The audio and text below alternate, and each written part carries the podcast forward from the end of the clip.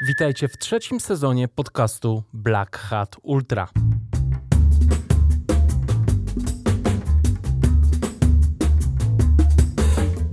W Armenii jest takie pasmo Gega, które prowadzi na średniej wysokości 3000. y, Totalnie dzikie. Najwyższy punkt to jest 3, no prawie 3600, y, góra Ashhadak. Generalnie jak czytasz w przewodniku, to jest napisane weź jedzenie na kilka dni, bo tam nic nie ma. To było pasmo, w którym jadłam najlepiej.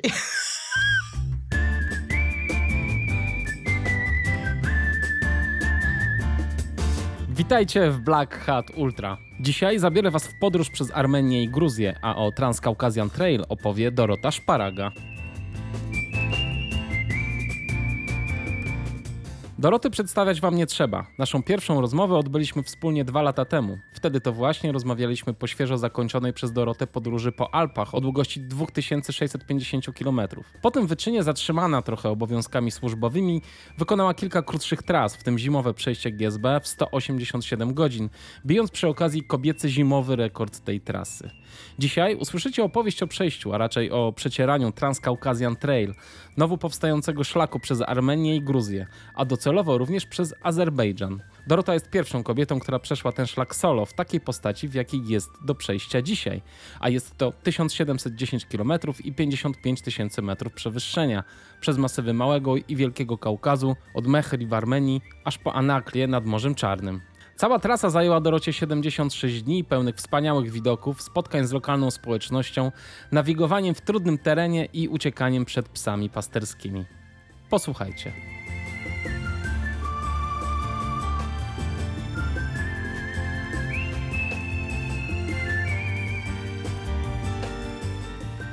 Cześć Doroto, witam cię serdecznie. Witaj. Dziękuję bardzo, że tak szybko do mnie przyleciałaś tutaj, tuż po powrocie z Kaukazu. Widzieliśmy się ostatnio dwa lata temu i na końcu mojego podcastu mówiłaś o tym, że się wybierasz w Kaukaz, więc fajnie, że udało ci się zrealizować ten plan. Chociaż zdaje się, że odbyło się to rok później niż planowałaś. Tak, odbyło się to rok później, bo nie dostałam urlopu w pracy w zeszłym roku. No i żeby zrealizować tą podróż, zdecydowałam się na drastyczny krok rzucenie etatu. Nie bardzo słusznie. E, słuchaj, chciałem e, ci powiedzieć, że w ogóle jak oglądałem twoje relacje na Instagramie, to miałem wrażenie, że spotykasz tam strasznie dużo ludzi i że ciągle imprezujesz i że to jest jedna wielka uczta, to twoje chodzenie. Wspominałaś, że tam przemierzasz jakieś kilometry i jakieś szlaki, przez jakieś tam krzaki się przedzierasz, ale, ale nie spodziewałaś się chyba spotkać aż tyle osób na szlaku. Zdecydowanie nie. To było w odróżnieniu od Alp y, coś, czego mm, w ogóle się nie spodziewałam, wręcz przeciwnie. Jak planowałam ten pod, tę podróż, najbardziej się obawiałam ludzi, dlatego że jednak jest to Azja, odmienna kultura. y, Ja, samotna kobieta, Europejka, do tego jeszcze blondynka. A okazało się, że w tej kulturze zadziałało to na moją korzyść. Yy, No i faktycznie w którymś momencie, szczególnie pod koniec odcinka armeńskiego, ja myślałam, że już nie dojdę do końca tego szlaku. Takim skrajnym przykładem było wejście do jednej wsi, y, która miała raptem długość dwóch kilometrów. Wyszłam z niej po trzech godzinach, trzech kawach i jednym obiedzie. Ale na swoje usprawiedliwienie dodam, że tego dnia zrobiłam jeszcze 15 kilometrów, także, e, a wcześniej zrobiłam chyba 18, więc to nie Mhm. jest tak, że ja tylko imprezowałam, ale w międzyczasie też chodziłam. Nie, no tak, jak, jak oglądałem twoje relacje, to pękałem ze śmiechu, bo najfajniejsze były te relacje właśnie, jak mówiłeś, ach, wstałam rano, zjadłam pyszne śniadanko, ale pani jakaś tam jakaś, no nie była w stanie mnie wypuścić, w związku z tym musiałam zostać u niej na obiad. Naprawdę to było, to było rozkoszne, świetnie się tego słuchało, także dziękujemy ci chyba w, e, mogę w imieniu ca całej naszej, e, całego naszego narodu e, górskiego ci podziękować za te relacje, bo widać było, że wsadzasz w to strasznie też dużo pracy. Mm, Mega tam było dużo ciekawych informacji. Faktycznie y, w pierwotnych założeniach było wyrzucanie tylko krótkich relacji pod koniec dnia, może dwóch, trzech zdjęć i to by było na tyle, a skupienie się na przeżywaniu tego szlaku i radzeniu sobie z tymi trudnościami, które, które tam były. No ale finalnie jednak zdecydowałam się na publikowanie postów, zdjęć, relacji, nagrywałam filmy, także no tak myślę, że No półtorej godziny dziennie na pewno na to poświęcałam, a jeszcze pomagała mi w publikacji tego wszystkiego koleżanka y, tutaj na miejscu, więc no to był Ojej. kawał, kawał roboty. To kawał. Czyli te wszystkie podpisy robiła koleżanka już. Podpisy robiła już koleżanka. A. Ja już nie byłabym w stanie Mhm. w ogóle sobie z tym poradzić. Mhm. E, Tak samo tłumaczenia na język angielski. Mhm. E, kupa roboty, dzięki za to. E, I Proszę. koleżance też dziękujemy. Słuchaj, opowiedz troszeczkę o samym tym szlaku, bo mm, mówimy o Transcaucasian Trail, Mhm. TCT w skrócie, Jak- TCT. Jak się wchodzi na stronę mm, tego szlaku, to jest taka uproszczona mapka i takie dwie kreski. Pomarańczowa, mniej więcej ze północy na południe i żółta ze wschodu na zachód. I jest też napisane, że to jest planowany taki szlak w przyszłości, że będzie on miał 3000 kilometrów. I jak to się ma, ten, ta jedna kreska do tej drugiej, którą kreską ty szłaś? I opowiedz w ogóle coś o tym projekcie. E, To jest szlak, który cały czas jest e, w trakcie przygotowywania. E, Kreska, którą ja szłam, Tak. prowadziła z południa na północ e, przez dwa kraje, Gruzję i Armenię, e, przez pasmo Małego Kaukazu, a następnie na samym już końcu przez e, Wielki Kaukaz. I teoretycznie w Armenii ten szlak jest wyznaczony, ale praktycznie w terenie bardzo często jest nieprzebieżny, musisz szukać y, drogi sam. No a w Gruzji poza rejonem Sfanetia, reszta też y, w terenie bardzo często y, ten szlak nie jest widoczny, nie jest w ogóle oznaczony. A jeśli chodzi o tą drugą kreskę, ona przebiega przez Wielki Kaukaz, prowadzi przez góry Azerbejdżanu i Gruzji i ona jest y, zupełnie na początkowym etapie. Do tego stopnia, że ja mam ogromną ochotę, żeby to przejść y, w przyszłym roku, ale na ten moment wydaje się to słabym pomysłem, bo szczególnie jeśli chodzi o Azerbejdżan, o kwestie też bezpieczeństwa. No właśnie, a jak było tutaj w Armenii, w Gruzji, jeśli chodzi o bezpieczeństwo? Czy miałaś w ogóle szansę, nie wiem, podnieś, podniesienia telefonu i zadzwonienia po helikopter w razie czego, czy w ogóle nie wchodziło to w grę? Tylko teoretyczną. Y, Zadzwonić mogłam. Y, Masz numer ratunkowy 112, ale kiedy pomoc przyjdzie, to nie wiadomo. Kiedyś przyjdzie, mm, więc tak naprawdę w porównaniu do Alp tutaj nie możesz liczyć na pomoc. I zresztą organizatorzy szlaku też jasno mówią, musisz być samowystarczalny. Tutaj nikt do ciebie nie przyjdzie, albo prawdopodobieństwo, do że do ciebie przyjdzie jest bardzo znikome. Oczywiście miałam Garmina InReach, mogłam sobie wysłać sygnał SOS, więc jedyne co mogłam to yy, przesłać lokalizację. Kilka osób z Polski mnie obserwowało. Potem tam na miejscu zaczęłam sukcesywnie yy, poznawać miejscowych, yy, więc w Armenii cały czas moją pozycję obserwował Araik. Tutaj w Polsce była Maja Lindner, ale też mnóstwo moich znajomych. A potem jeszcze w Gruzji poja- pojawiali się kolejni aniołowie stróży, którzy dopiero jak dotarłam do Polski, e, odetchnęli z ulgą, że jestem bezpieczna, że jestem zdrowa, że nic mi się nie stało. No w ogóle jak ci ludzie spotykali samotną kobietę, to pierwsze pytanie było, jak ci pomóc? Potem jak mówiłam, co robię, że będę spała pod namiotem, to w ich oczach widać było takie wielkie przerażenie. E, No i kompletnie nie mogli zrozumieć, po co ja to robię, czy mi za to płacą. Ja mówię, no jeszcze nie, ale może kiedyś. Także, no, że chcę być przewodnikiem, żeby też w ogóle jakoś Mhm. uzasadnić, bo dla nich oni żyją w tych górach, oni pracują w tych górach, więc dla nich w ogóle takie chodzenie, ale po co? I jakąś historię. Y, Ja też y, to, czego się nauczyłam na tym szlaku, albo raczej odkryłam na tym szlaku, e, to taka umiejętność obserwowania tego otoczenia, tego, co mnie otacza, ludzi, zwierząt i wydaje mi się, że stosunkowo szybka adaptacja do tych warunków. No musisz przestawić się troszkę na inną mentalność, tak? Bo czasami za długo y, trwałoby tłumaczenie. Y, W Europie, no to jak spotykali samotną kobietę, to było wow, podziwiamy cię i tak dalej. A tutaj to raczej była takie chęć pomocy, takie uczucia, e, albo taka postawa z ich strony, a druga rzecz, próba zrozumienia po co. Mhm. Zastanawiam się, jak myślisz, co było ich pierwszą myślą, jak ciebie wi- widzieli? Że właśnie, że coś ci się stało, że ty jesteś sama w tych górach, tak? Że ty jesteś w jakimś niebezpieczeństwie, uciekasz Nie, przed nie, myślę, że nie, Nie? Tylko bardziej martwili się o to, że mi się coś stanie. Aha. Bardzo, dlaczego byłam regularnie zapraszana na, na y, noclegi do pasterzy? E, Zazwyczaj to wyglądało tak, że zapraszali mnie na kawę. Myślę, że pierwsze mm, takie uczucie z ich strony to było uczucie zainteresowania, co ja w ogóle tutaj robię, skąd ja się tutaj pojawiłam, no bo jednak tam nie ma turystów w większości tych y, miejsc, w których ja byłam. No a potem y, jak mi pomóc? No i też jak mówiłam, że pójdę spać pod namiotem, to powiedzieli, że mnie zjedzą wilki i natychmiast mi proponowali gościnę. Zazwyczaj to jednak kobiety mi proponowały gościnę, nie mężczyźni, więc też czułam się tam, czułam się tam bezpiecznie. Ale właśnie to, co odróżnia te kraje od Europy, że ludzie ci tam pytają, jak ci pomóc. W Europie, w Alpach zdarzyły się takie sytuacje, ale na tyle dni, co ja tam byłam, to naprawdę były sporadyczne. A tutaj nawet czasami przechodziłam, ludzie się wychylali z okna.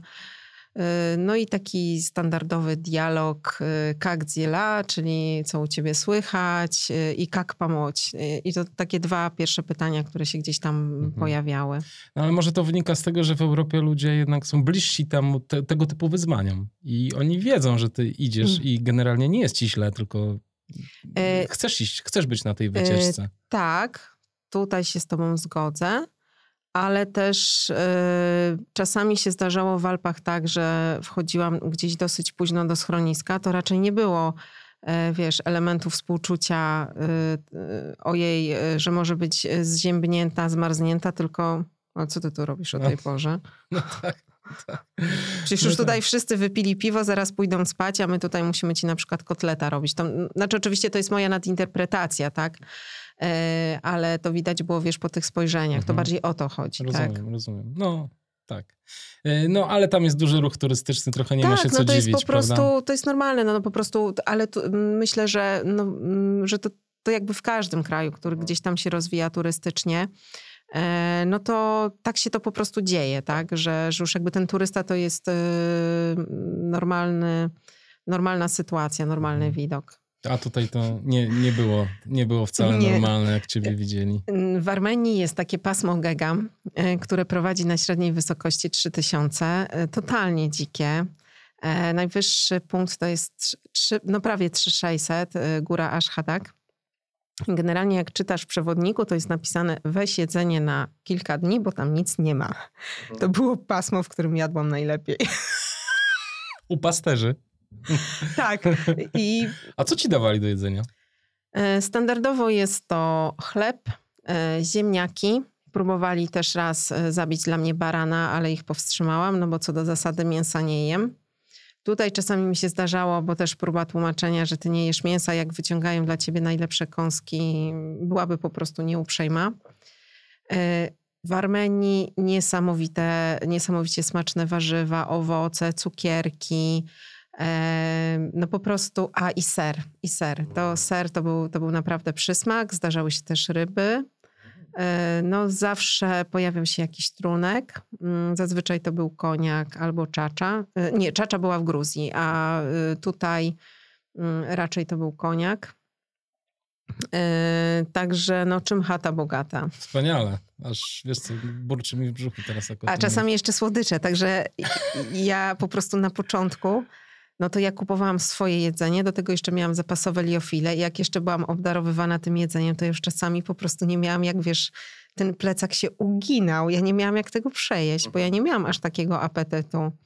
E, No mówię, w Gruzji już nie byłam tak często, często goszczona, więc tam, e, ale też no, ludzie byli naprawdę bardzo otwarci aż mi było głupio. Wiesz, to też jest takie, ja tak nie lubię tak brać coś za nic. Y, No kawę tak, no ale już jak ci, ktoś ci daje jedzenie, nocleg, to zawsze chciałam zostawić jakieś pieniądze. To nie działa. Nawet raz usłyszałam, że to jest jakby obrażanie ich, że, że jeżeli ci proponują gościnę, to znaczy, że ci proponują gościnę i nie proponuj mi pieniędzy. Próbowałam też dzieciom dać czasami, ale to też nie przechodziło. Dzieci też nie przyjmowały. Także wiesz, to było takie troszkę krępujące. No tak, dla ciebie tak, no ale oni chyba mieli fan z tego, nie? Oni mieli fan, Prawda? oni mieli fan.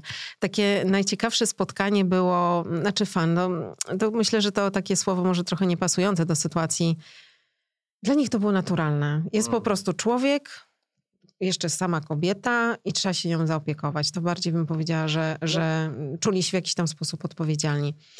Ale też chyba dobrze się z tym czuli. Jak myślisz, że mogą Mm, komuś pomóc? Tak, Mhm. tak. To dla nich, wiesz co, y, to nawet często było tak, że proponowano mi, żebym została jeszcze na jeden dzień, żebym sobie odpoczęła. No oczywiście ja zostawałam tylko maksymalnie do śniadania, no bo to też pamiętam, że raz z jednego obozu chciałam wyjść, po prostu wypić kawę i sobie pójść.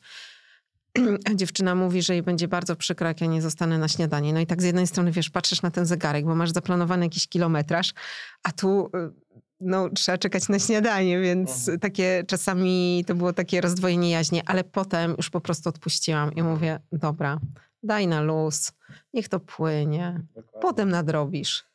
Zresztą powiem ci, po tych śniadaniach, y, po tych ucztach, po tych kawach, mm, ja naprawdę miałam bardzo dużo siły, więc te kilometry, które teoretycznie mogłam y, rano robić, y, no nie, nie będąc tak dobrze najedzona, no bo jednak liofilami tak się nie najesz, to, y, to po prostu potem same wskakiwały, bo to też ci ludzie ci dają energię. E, Oni są naprawdę niesamowici i tacy, to co jest u nich takie, że to jest takie szczere, że to jest wszystko takie od serca.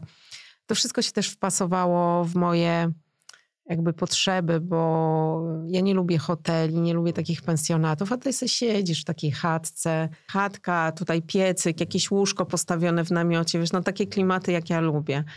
E, jeszcze się pytają, czy ci nie zimno? Ja mówię, no gdzie zimno? Jak przecież wiesz, w tym moim namiocie, który jeszcze się popsuł na samym początku, tam było zimno. Ale, ale w, takim, w takim obozowisku no to była czysta przyjemność nocować. Też poznanie, wiesz, tej kultury, zobaczyć jak oni żyją, być tak blisko te, tego ich życia. Ciekawy jestem, czy, czy po prostu ta chęć pomocy, czy to nie było, czy to nie jest też jakoś u nich kulturowo, religijnie związane, że oni zdobywają jakieś punkty karmy na przykład. Nie sądzę. Myślę, Nie. że to jest bardziej związane z nacją. To, co na przykład zauważyłam u Ormian i u Gruzinów, y, honor. To jest y, coś, y, taka cecha, która jest u nich bardzo ważna. Raz zdarzyło mi się, to akurat było w Gruzji, nocować w miejscu, gdzie byli sami mężczyźni. I tam jeden z nich był, pomimo tego, że pracował przy drodze, bo tam jest tworzona nowa droga, on był niesamowicie wykształcony, bo on był po prawie, bardzo dużo mi opowiadał o historii zarówno Armenii i Gruzji, w ogóle o regionie, o Sfaneti, ale nie tylko o, sam, o, o, samej Sfaneti. I on powiedział, że tam jest u nich taka zasada, że jeżeli jesteś gościem, to oni, tobie nie może spaść y, włos z głowy, nawet jeżeli będziesz wrogiem, Y, bo to byłby dla nich dyshonor. Jak wyjdziesz, będziesz na zewnątrz, to już tak. Oczywiście to jest przyjaskrawienie tej sytuacji, ale mają swoje zasady i oczywiście zdarzają się tacy, którzy tych zasad nie przestrzegają, ale to, to wiesz, to jest jakiś margines, tak? No to w każdym społeczeństwie ci się znajdą tacy ludzie. Ale w porównaniu, no ja tam mm, bałam się na początku właśnie ludzi najbardziej, a paradoksalnie ja tam się w którymś momencie czułam dużo bezpieczniej niż w Europie.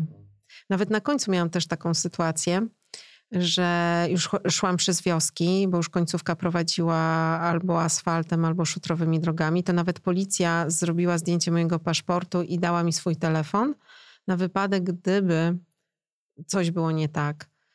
I nie dlatego, że tam jest jakiś rejon przestępczy, tylko oni po prostu chcą, żebyś ty się czuł bezpiecznie. Kole, kolega, który tam rozbił namiot, to mu przez całą noc pilnowali namiotu. A był razem mm, z koleżanką, nie był, nie był sam.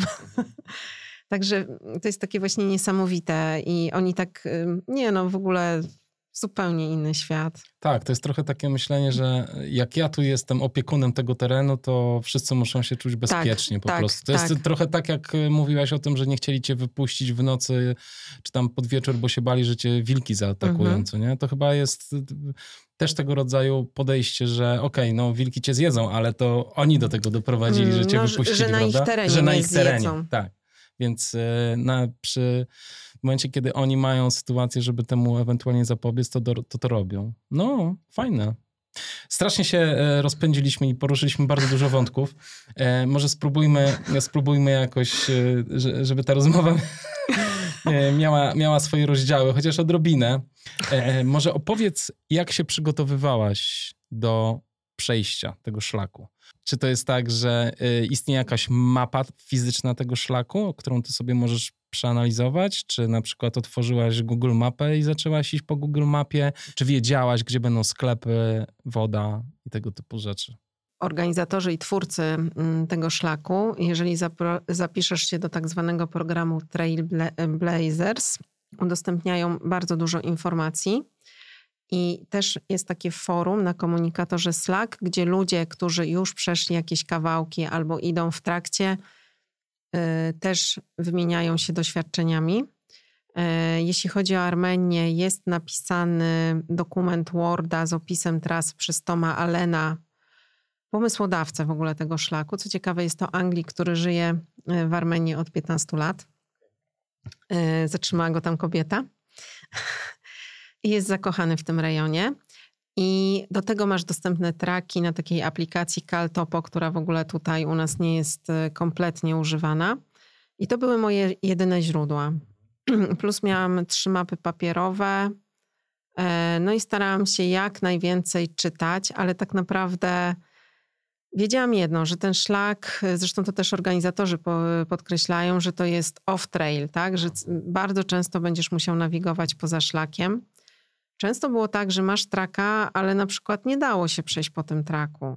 Yy, no takim... Więc obchodziłaś jakiś... Trzeba było szukać mhm. jakiegoś obejścia. Też w zależności od pory roku mo mogą wystąpić różnego rodzaju przeszkody. W Armenii akurat miałam skrajny upał ale na przykład w Gruzji miałam niski poziom rzek, ale moi znajomi, którzy szli y, w czerwcu, naprawdę mieli bardzo wysoki poziom rzek i ich przekraczanie na przykład samodzielnie jest bardzo niebezpieczne. Także y, to nie jest tak, że ktoś sobie pomyśli, mam traka, to teraz sobie będę szedł po traku, tak jak to w Polsce tutaj, wiesz, na naszych szlakach. No tylko generalnie nigdy nie wiesz, co tam się wydarzy. Były takie dni, że ja sobie zakładam, nie no dzisiaj to już tak sobie będę szła normalnie, no tutaj taki, taka fajna, prosta ścieżka, to na pewno tak już będzie prowadzić do wioski, a tutaj nagle coś się wydarza. Jeden z takich ym, przykładów, ym, szłam takim trawersem, który się robił coraz bardziej wąski, wąski, wąski w kruchym terenie i nagle był taki jeden moment, że ja po prostu bałam się postawić stopy, bo przyznam, że moje buty też mm, nie ułatwiały mi zadania, bo popsuły się dużo szybciej niż myślałam i bałam się po prostu, że polecę. No i zaczęłam kombinować z mapą i w końcu znalazłam jedną z rzek. Okazało się, że tam jest y, poziomice, no już wyglądały trochę bardziej przyjaźnie e, i mówię, dobra, idę tym korytem rzeki. Jest suche, więc woda mnie nie porwie. Schodziłam, nią chyba trzy godziny. Zdążyłam jeszcze przed zmrokiem. E, było tam trochę atrakcji w postaci takich, wiesz, przełomów, że musisz się po nich jakoś zsunąć, więc ucierpiały spodnie, plecak, gdzieś mi tam ha, gaz chyba zgubiłam, bo mi wypadł z kieszeni e, bocznej. No i dotarłam tam na końcu do takiej równoległej ścieżki, tam przenocowałam. Następnego dnia poszłam dalej i weszłam na teren elektrowni. I panowie w ogóle nie wiedzieli, skąd ja się tam wzięłam, bo tam nikt nie chodzi. E, nawet teren nie był zagrodzony, no bo teoretycznie tam nikt nie miał prawa przyjść. E, na szczęście byli tak zaskoczeni, że no, zanim jakby dotarło do nich, że ja tutaj jestem, to poprosiłam ich o kawę, zaprosili mnie na kawkę. No i potem właśnie im wytłumaczyłam, skąd ja przyszłam. I często tak było, że takie, takie, takie rzeczy się zdarzały. Więc tak jak też y, myślałam sobie, Alpy versus Kaukaz. W Alpach miałeś jedno jajko z niespodzianką dziennie, a na Kaukazie nie, wiedziałeś, że tych jajek będzie wiele, tylko nie wiedziałeś ile. czy to będą trzy, czy to będzie pięć, więc mhm. de facto z jednej strony jesteś w niesamowitych terenach, jesteś w dziewiczych terenach, widoki takie, że po prostu y, głowa ci się zaraz urwie, yy, różnorodność. Yy, no, natomiast gdzieś z drugiej strony masz tą ciągłą niepewność, ciągłą uwagę, e, ciągłą konieczność obserwacji i myślenie non-stop. A powiedz y, jeszcze, czy w tych dokumentach, które dostałaś od organizatorów, czy tam miałaś informacje o sklepach, o źródełkach? Tak. Miałaś.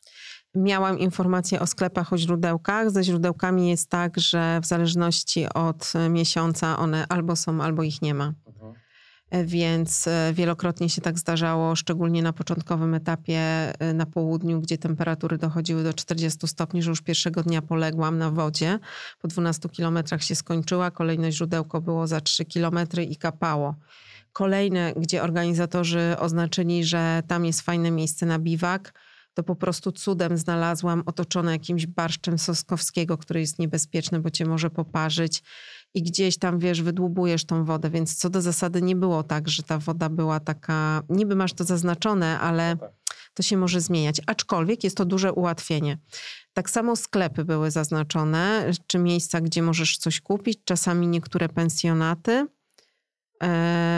ale ja już się potem nauczyłam, że na przykład jak wchodziłam do wiosek i chciałam y, nocować pod dachem, to po prostu pytałam, gdzie jest, y, gdzie jest pensjonat i czasami ludzie, bo te pensjonaty często nie są oznaczone. Więc tak, to jeśli, ale przy czym też te informacje głównie e, są, były dostępne dla Armenii, bo Armenia, nad Armenią już od dawna pracują, no i ten Tom Allen bardzo dużo serca w to wkłada. I też więcej ludzi przeszło samą Armenię. Często było tak, że ludzie przychodzili Armenię, mieli w planach, że przejdą cały szlak, ale po Armenii już mieli dosyć wrażeń i kończyli. Więc tych informacji na temat Gruzji jest e, zdecydowanie mniej. Jedyne co, to w Gruzji masz Svanetię, która no jest bardzo turystyczna, więc tam tak naprawdę można powiedzieć, że masz takie kilka dni oddechu, że nie musisz praktycznie myśleć, bo masz pensjonaty, masz sklepy, masz przygotowany szlak. Także tak A te wszystkie wyglądało. informacje tak zupełnie praktycznie, ty sobie naniosłaś na mapę y, papierową, czy wrzuciłaś sobie do tej aplikacji? E, ja, ja, miałam tak, y, miałam pościągane traki na GPS-a, mhm. Y, na telefonie miałam cztery aplikacje, miałam trzy mapy papierowe plus jeszcze te opisy. Aha. I w ten no tak. sposób nawigowałam, plus jeszcze jakieś tam własne notatki, trochę informacji z forum, więc tak naprawdę cały czas y, no, tymi wszystkimi narzędziami się posługiwałam. Nie brakowało ci energii do telefonu? Miałaś powerbanki? Miałaś ładowarkę jakąś solarną? Czy... Yy, ładowarka yy, na pierwszą część szlaku, ładowarka solarna, yy, która też mi się sprawdziła w Alpach, powerbank 20 tysięcy a na drugą część szlaku dwa powerbanki 20, dlatego że w Gruzji masz dużo więcej lasów, Raz tylko zostałam bez prądu, bo y, w niektórych miejscach, w których nocowałam, było bardzo słabe natężenie prądu i nie zauważyłam, że te urządzenia się do końca nie podładowały. Także gdzieś tam cały czas no, trzeba było uważać. Mhm. Y. Słuchaj, a jak planowałaś przejście? Na ile dni planowałaś oryginalnie przejście e, całego Oryginalnie przejście mm, liczyłam, że maksymalnie się zajmę w dwóch, y, y, zamknę się w dwóch miesiącach. E, taki plan, maksi, taki plan y, najlepszy zakładał 6 tygodni, no bo odnosiłam te liczby do tego, co się wydarzyło w Alpach. Natomiast już po pierwszym dniu wiedziałam, że to się nie uda. Bo pierwszego dnia miałam zaplanowane 22 km. Mówię, no co, fakt, że tam było dużo przewyższenia, bo tam pierwszego dnia robiłeś, e, wchodziłeś z, z pięciu chyba, nie, z 700 metrów na ponad na 3000. Więc miałeś od razu naprawdę konkretne podejście. Pierwsze 12 kilometrów poszło gładko, ale potem właśnie odcięło mnie, bo nie było wody. Potem nagle wpakowałam się w taki teren totalnie nieprzebieżny, że po prostu szłam chyba 0,1 km na godzinę. E, do tego masz jeszcze to, co jest trudnością w Armenii, że nie masz lasów prawie poza Dilijan National Park, ale masz kolczastą roślinność i niskie dęby. Więc jak idziesz przez te krzaki, to to cię łapie z każdej strony. Od góry, od dołu, z boku, od spodu. Miałaś jakieś takie wzmacniane spodnie? Czy... E, wiesz co, kupiłam takie, wydawało się mm, dosyć solidne spodnie, ale one no niestety na zejściu korytem rzeki sobie kompletnie nie poradziły. Faktycznie były trochę grubsze, więc y, od, y, z kolcami sobie dawały radę ale były ciężkie i teraz na pewno już drugi raz. E, drugi... Potem już chodziłam w krótkich spodenkach, więc po prostu regularnie byłam podrapana, a wieczorem sobie wyjmowałam kolce, bo ta, wiesz, ta, to mi się wszystko wbijało. E, także byłam cała taka po prostu podrapana, najeżana tymi kolcami. E, mój kolega z Polski, który w zeszłym roku szedł przez Armenię, mówi, że ten szlak jest brutalny. Ja mówię, super, to coś dla mnie, ja lubię takie wyzwania. Po czym drugiego dnia mówię, on kurczę, rzeczywiście miał rację. No wyobraź sobie, że idziesz przez taką kolczastą roślinność, masz jeszcze stok nachylony, do tego jeszcze przemieszane to z kamieniami, co jakiś czas gdzieś się potykasz i jeszcze próbujesz nawigować na jakimś traku. No po prostu to jest taki rajd na orientację, tylko z dużym plecakiem. No właśnie, ile ważył twój plecak, powiedz? E, minimalna waga 9 kg, yy, maksymalna bez wody 12, a czasami jak musiałam wziąć więcej wody, to 15. Mm. Także... Też, też miałaś roller ze sobą na tej wycieczce, tak jak tak, w Alpach? Tak, też miałam roller. Tak. Pamiętam ten roller jakoś Nawet bardzo dwa. dobrze. Nawet dwa. Mniejszy i większy. Mniejszy i większy. super. A jeśli chcesz wesprzeć mój projekt, wejdź na patronite.pl ukośnik Black Hat Ultra. Jakie uczucia ci towarzyszyły, jak w ogóle byłaś na szlaku? Pierwsze dni to była przede wszystkim ekscytacja, bo wreszcie udało mi się wyrwać, y, wreszcie udało mi się, y, no od razu były fantastyczne krajobrazy, więc w ogóle mówię wow, dzikość tego szlaku, wow. Ale też ja, y, podobnie jak przed Alpami, ja byłam bardzo zestresowana, bo oczywiście końcówka przygotowań to jest bardzo dużo bardzo dużo emocji, bardzo dużo rzeczy do załatwienia, bardzo mało snu, więc ja tam pojechałam mm, bardzo zmęczona, bardzo niewyspana. Więc jak drugiego dnia y, szłam 3 y, kilometry przez chyba 4 godziny albo i dłużej, no to już się pojawiały takie emocje jak złość. E, I jak je wyciszałam, poszłam spać. Mówię, a zdrzemnę się 15 minut. Wstawałam po tych 15 minutach, szłam dalej. I tak pamiętam pierwszego dnia to sobie ucięłam, no może nie 15 minut, ale myślę, że takie 5-7 minutowe, żeby po prostu, wiesz, zeszło mi to ciśnienie. Eee, Potem pamiętam pod koniec Armenii, mm, tej części armeńskiej, to już się pojawiła euforia i pamiętam, wiesz, takie uczucie radości, że tak sobie idziesz, to słoneczko sobie świeci, ty jesteś najedzony jest w ogóle tak fajnie, jesteś wreszcie wypoczęty. Nie miałam takich emocji, jakichś takich momentów podłamania, kryzysu. Raczej to było tak, że stwierdziłam, no dobra, nie ma co się wkurzać, no, trzeba brać to, co jest, tak? I jakby reagować w zależności od y, tego, co się wydarza. A jakie były sytuacje nieprzyjemne, przy których musiałaś tak y, mocniej mentalnie popracować nad sobą? Żeby, mm, żeby je znaczy, przejść? Wiesz, to było, było na pewno uczucie strachu. Yy, ono gdzieś tam było, ca- znaczy to nie był nawet strach. Yy, to też taki przykład, jak, jakie pytania mi między innymi zadawali miejscowi czy się nie boję, a ja mówię, ja się nie boję, ale jestem ostrożna. I to właśnie tak należy zdefiniować, że musisz cały czas być ostrożny. Yy, cały czas myśleć. Czyli co, mieć oczy dookoła głowy? Tak? Dokładnie tak, tak mhm. bo chodzi o to, że no jeżeli popełnisz błąd nawigacyjny, no to możesz się wpakować w kłopoty. E, żeby nie nosić za dużo wody, nie za mało wody, bo będą kłopoty, albo będziesz niepotrzebnie dźwigał. E, ludzie, no ogólnie okazało się, że są w porządku, ale wiesz, to, to nie jest też takie oczywiste, więc gdzieś tam no, taka zasada ograniczonego zaufania obowiązuje. E, potem się pojawiły psy pasterskie, które no, ja się strasznie bałam tych psów. Potem bałam się coraz mniej, bo już nauczyłam się je obserwować, które rzeczywiście stanowią zagrożenia, które mnie mm, y, straszą, ale mimo wszystko, jeżeli co chwila musisz omijać te psy i wiesz, no masz, masz po prostu, że możesz iść tędy, a ty idziesz jakbyś zygzakiem. Y, to jest, cały czas jesteś de facto e, pod wpływem jakichś takich różnych e, bodźców. No też e, jak szłam, obserwowałam, czy na przykład nie ma kup niedźwiedzia pod kątem, czy mam włączać muzykę, czy mam śpiewać, e, tego typu rzeczy. E, no podobno też tam są wilki, wilków akurat nie widziałam, więc de facto taka uważność, cały czas uważność. A co do strachu, najbardziej się bałam w Gruzji. Tam jest taki odcinek w, w regionie Racza Gebi Rzeszko, przed którym wszyscy straszą. Każdy na forum, kto przeszedł ten szlak, opisywał swoje przygody i mówili: No, udało mi się, przeżyłem.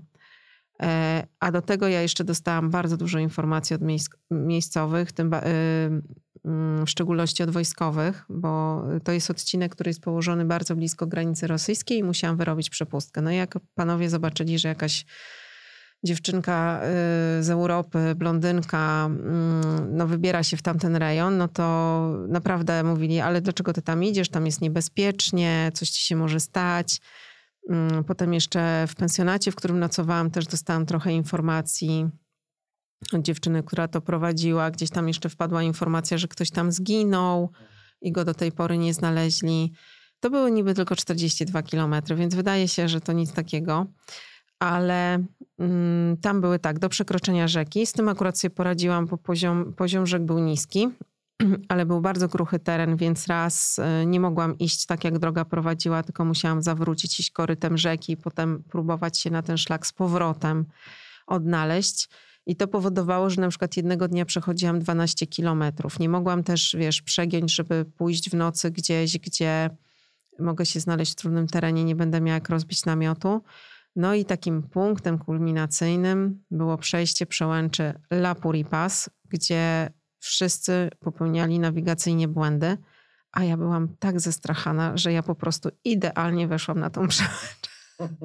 Bo wiesz, czytałam te wszystkie opisy, jak wszyscy szli w malinę, bo to się zaczynało tak, że szedłeś takim korytem i nic nie widziałeś, nie widziałeś, co jest wyżej, a tam była bardzo wysoka roślinność i cała zabawa polega na tym, żeby w odpowiednim momencie wyjść z tego koryta. Trak, który dał, dali organizatorzy, totalnie cię prowadził na manowce. Do tego miałam jakiś tam ślad tego szlaku, który okazało się był najsensowniejszy. No i ja stwierdziłam tak, no dobra, iść tym, co dają organizatorzy, czy tym, co jest na y, co pokazuje mapa. I jednak tak, wiesz, z obserwacji terenu uznałam, że i z tego, co tam jest na mapie, że bezpieczniejsze będzie pójście po prostu tym, co jest na mapie. I to był strzał w dziesiątkę. A jeszcze pod koniec z tą przełęczą było y, o tyle ciekawie, że no po prostu się po niej zsuwałeś, a jedyne, czego mogłeś się przytrzymać, to były y, trawy. Mhm. I jak ja przeszłam ten odcinek, to ja mówię, teraz to już mi nic nie rusz. No i tak sobie idę, idę i nagle z krzaków wypada jakiś żołnierz. Okazało się, że ten żołnierz to był wśród tej ekipy, która mi wystawiała ten y, kwit. I potem musiałam się odmeldować u kolejnych po, pograniczników i tam znowu zostałam przepytana na okoliczność, jak ja to przeszłam, gdzie spałam, co jadłam, ile czasu mi to zajęło, jaki mam sprzęt w plecaku. Z perspektywy czasu jest to odcinek, który jest do przejścia, ale rzeczywiście, jeżeli y, gdzieś tam nawigacyjnie pójdziesz na manowce, no to wpakujesz się w eksponowany teren, z którego możesz się zsunąć. Może się od razu nie zabijesz, ale na pewno się poranisz. Pomocy znikąd w takim Nie, miejscu, i właśnie to jest, i tam mhm. nie miałam y, zasięgu ponad trzy dni. Więc y, ludzie, którzy mnie obserwowali, też się bardzo martwili. Ale powiem ci, no tego odcinka to ja się tak bałam. Ja to po prostu, ja to już tydzień wcześniej przeżywałam. Jak ja, jak ja tam przejdę? No, a z drugiej strony, no co zrobisz? No, no jak chcesz przejść ten szlak, no to musisz też przejść ten odcinek. Tak sobie tłumaczam, no dobra, no ale przecież tutaj z tych ludzi, którzy przeszli, nikomu się w sumie nic nie stało. No mieli tam jakieś przygody, troszkę się wystraszyli, no ale finalnie nikt tam nie zginął z tych osób. No to mówię, no to ja też chyba sobie poradzę. Mm, było też schodzenie strumykiem, y, też tak, tym razem tam była woda, więc yy, także wiesz, tam było tyle atrakcji. Ale tak z perspektywy czasu, jak e, wspominasz ten fragment, to on rzeczywiście był jakiś taki wyjątkowo ciężki, czy po prostu legenda tego miejsca? Y, jest ciężki. Jest ciężki. Po prostu jest ciężki. Teraz bym go na pewno przeszła szybciej. Wiem, wiem już, jak e, inaczej bym go sobie troszkę rozplanowała, ale jest ciężki. To, to nie jest tak, że po prostu pstryki sobie idziesz. Będziesz teraz wycieczki prowadzić tamtędy.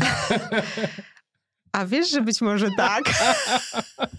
No właśnie, zostaniesz tak, ekspertką. Tak, bo y, Gosia z Gebi, która prowadzi tam pensjonat, mówi, że Gruzinom nie chce się tam chodzić, a miałaby chętnych na ten odcinek. No proszę. No Także być może, być może tak. No fajnie. Y, dobrze.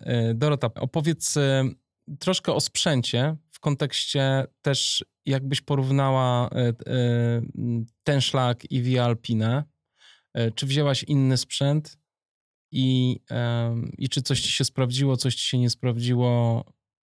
Jak to widzisz? Namiot, śpiwór, karimata, czy tutaj jakiś inny, inny setup wykorzystałaś w ogóle w, na TSC, TCT, TCT? Znaczy tak, jeśli chodzi o sprzęt, to de facto prawie ten sam sprzęt wykorzystałam co na Wialpinę. E, namiot, który mi się sprawdził w Alpach, tutaj poległ chyba w drugim tygodniu. O, a czemu? E, w trakcie wiatru złamał mi się stelaż. E, ja ten stelaż próbowałam naprawiać za pomocą różnych technik drutowo-sznurkowo-taśmowych. Miałam niby rurkę naprawczą, ale ta rurka okazało się, że nie pasuje. I jak, ten namiot, jak to złamanie usztywniałam, to ten namiot mi się sukcesywnie łamał w kolejnych miejscach, więc połamał się w kolejnych czterech. I pod koniec Armenii weszłam do takiego sklepu, tak zwanego żelaznego hardware shop. E, I wspólnie z całą obsługą wykombinowaliśmy, że założymy tam szlauf. O, gumowy taki. Gumowy. Spoko rozwiązanie chyba. Ogólnie ze wszystkich, które były wcześniej, to okazało się najbardziej trafne. I pan jeszcze powiedział, że tak to zrobimy, żeby Gruzini tego nie musieli naprawiać.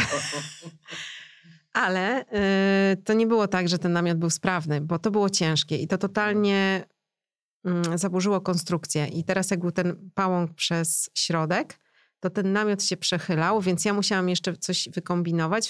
Wsadzałam tam kijek do środka, więc w tym momencie praktycznie miałam połowę miejsca. Miałam y, namiot na pół osoby. Całe szczęście, że tam trochę schudłam.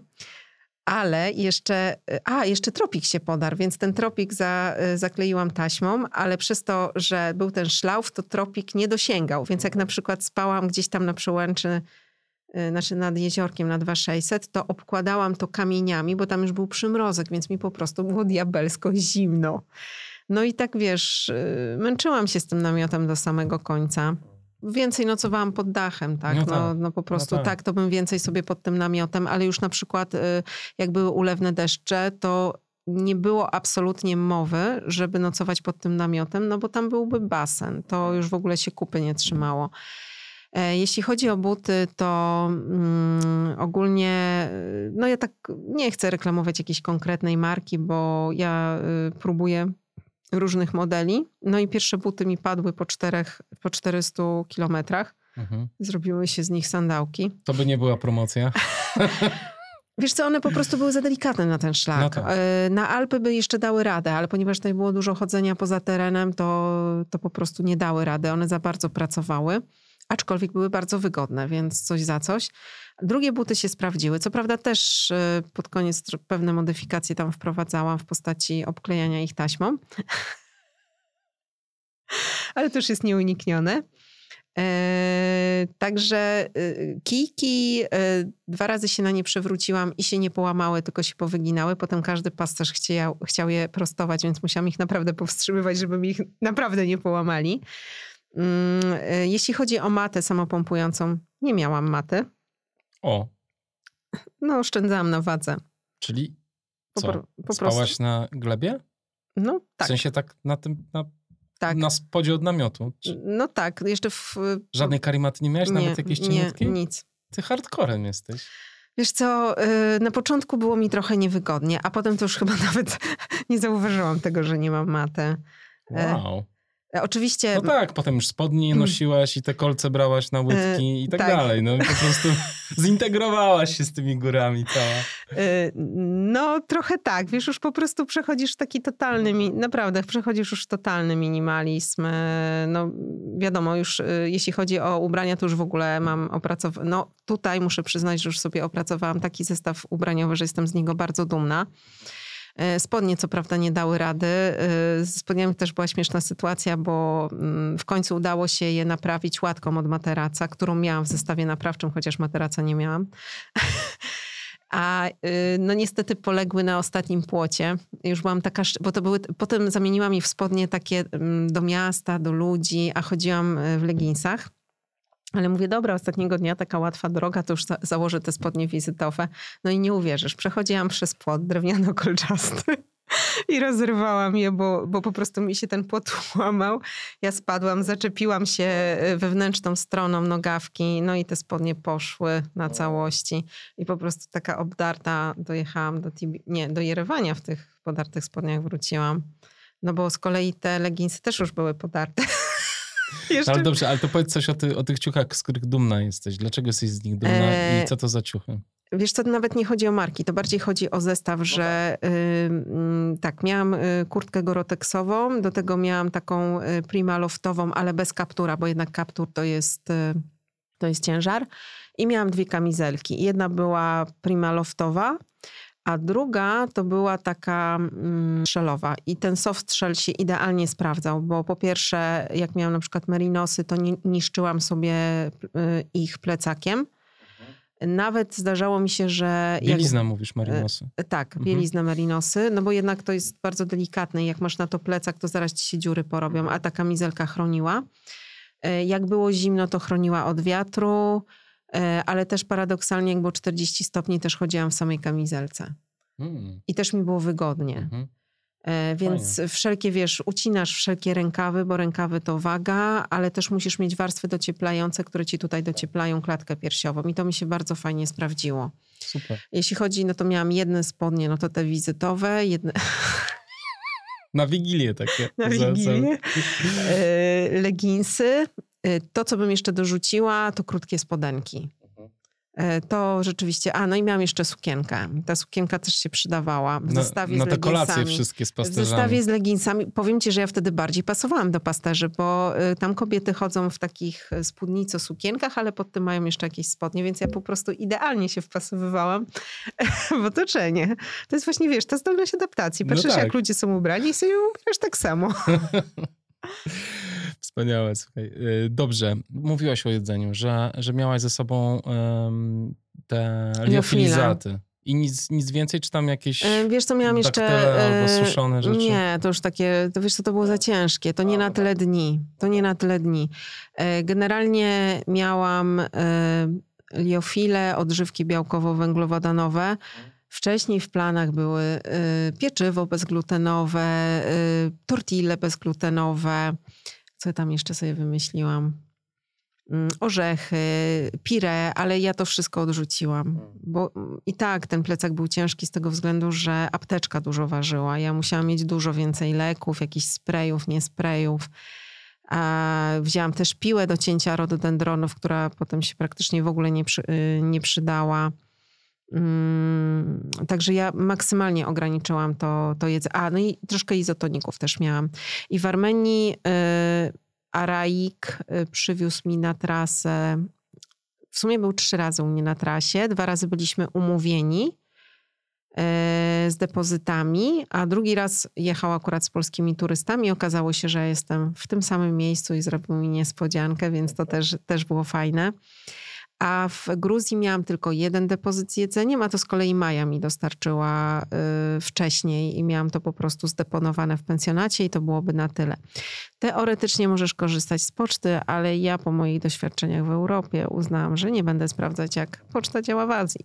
No tak, to prawda. Ale powiem ci, że teraz, jeśli miałabym y, brać jedzenie, wzięłabym więcej liofili bo jednak liofile dużo nie ważą, a taki ciepły posiłek, nawet jeżeli to nie jest dużo kalorii, to ci daje fajną energię.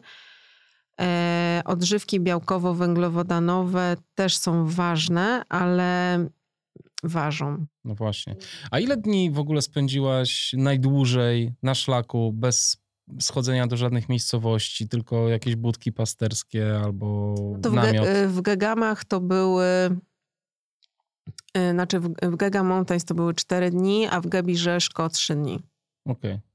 I w sumie w Gebi Rzeszko to naprawdę byłam sama, bo tam nie było nic. A w Gegam, y, w górach Gegam byli pasterze, więc tak naprawdę jakbyś był w cywilizacji, bo miałeś dostęp do ciepłego noclegu y, i do...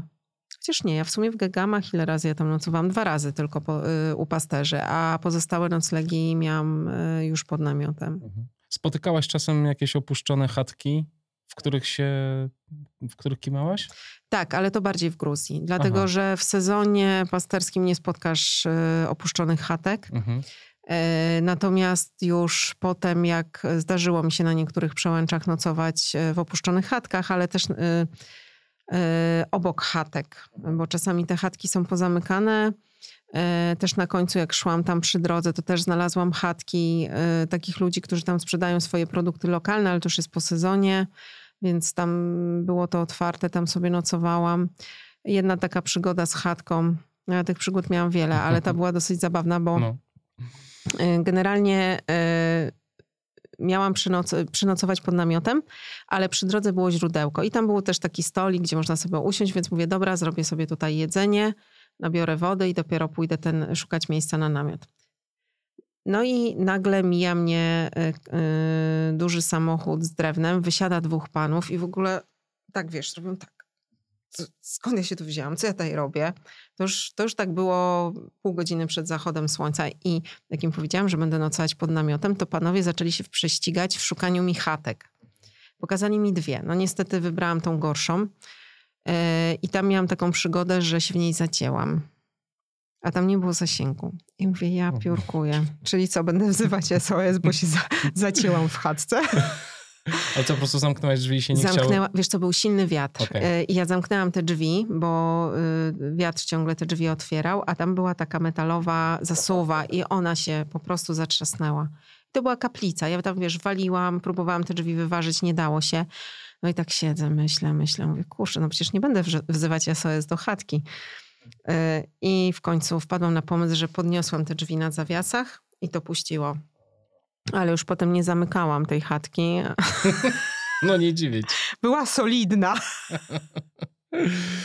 Słuchaj, a czy czasem ktoś był z tobą na szlaku przez jakieś fragmenty, czy mm, zawsze byłaś sama? Yy, nie. Yy, znaczy, przez większość tak.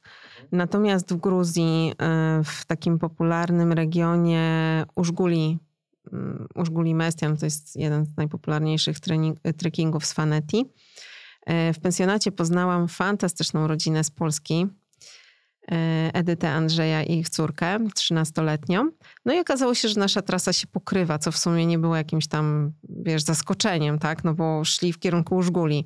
Aczkolwiek tam są dwa warianty, a, a, i Andrzej wymyślił trasę górnym wariantem i ja chciałam przejść górnym wariantem, znacznie rzadziej uczęszczanym.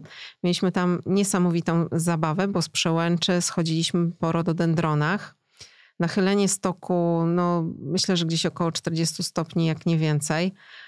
Bawiliśmy się y, naprawdę super. No i tak naprawdę ten dzień można powiedzieć, że spędziliśmy w 100% razem, nocowaliśmy w tym samym miejscu. Następnego dnia szliśmy dosłownie tylko kawałek, potem się rozdzieliliśmy, potem nocowaliśmy w różnych miejscach i następnego dnia spotkaliśmy się na miejscu noclegowym i znowu pokonaliśmy gdzieś tam kawałek. Tak, także mniej więcej tak to wyglądało z moich towarzyszy na trasie, ale to praktycznie to, to tylko raz, y, znaczy raz y, się to zdarzyło, a tak nie, nie, nie miałam w ogóle towarzystwa.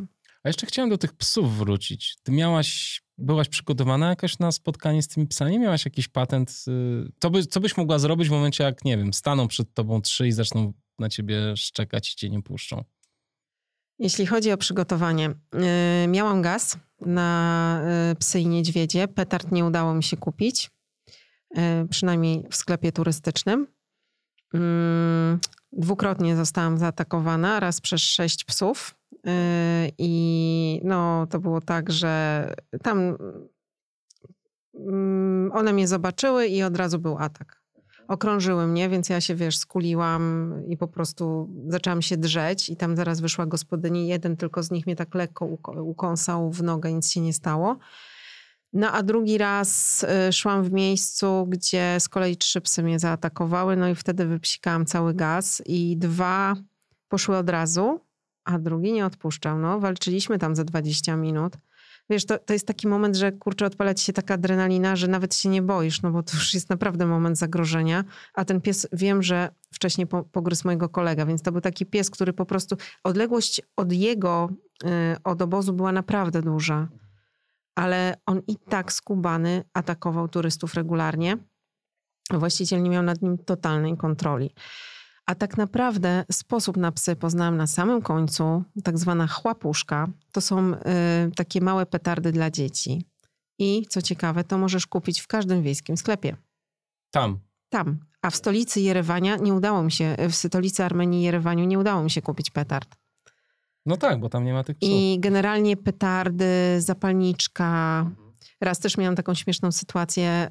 Y, pan mi zorganizował nocleg w takim dużym namiocie na jakiejś posesji, gdzie był budowany pensjonat, ale w zestawie był pies.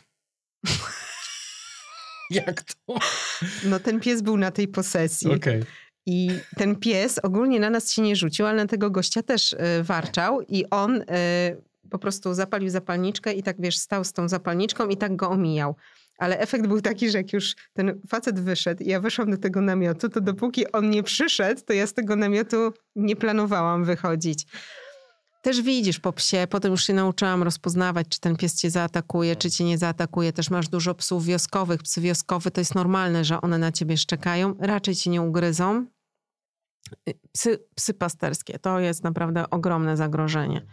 I to jest, wiesz, co jest u tych psów, to nawet tak jak rozmawiałam z pasterzami, one nie słuchają czasem pasterze. One są po prostu panami samym. Ich zadaniem jest bronienie terytorium. Tylko najtrudniejsze w tym wszystkim jest to, że tylko on wie, gdzie jest to terytorium. A czasami ono jest tak duże, że po prostu nie ma opcji, żeby go ominąć.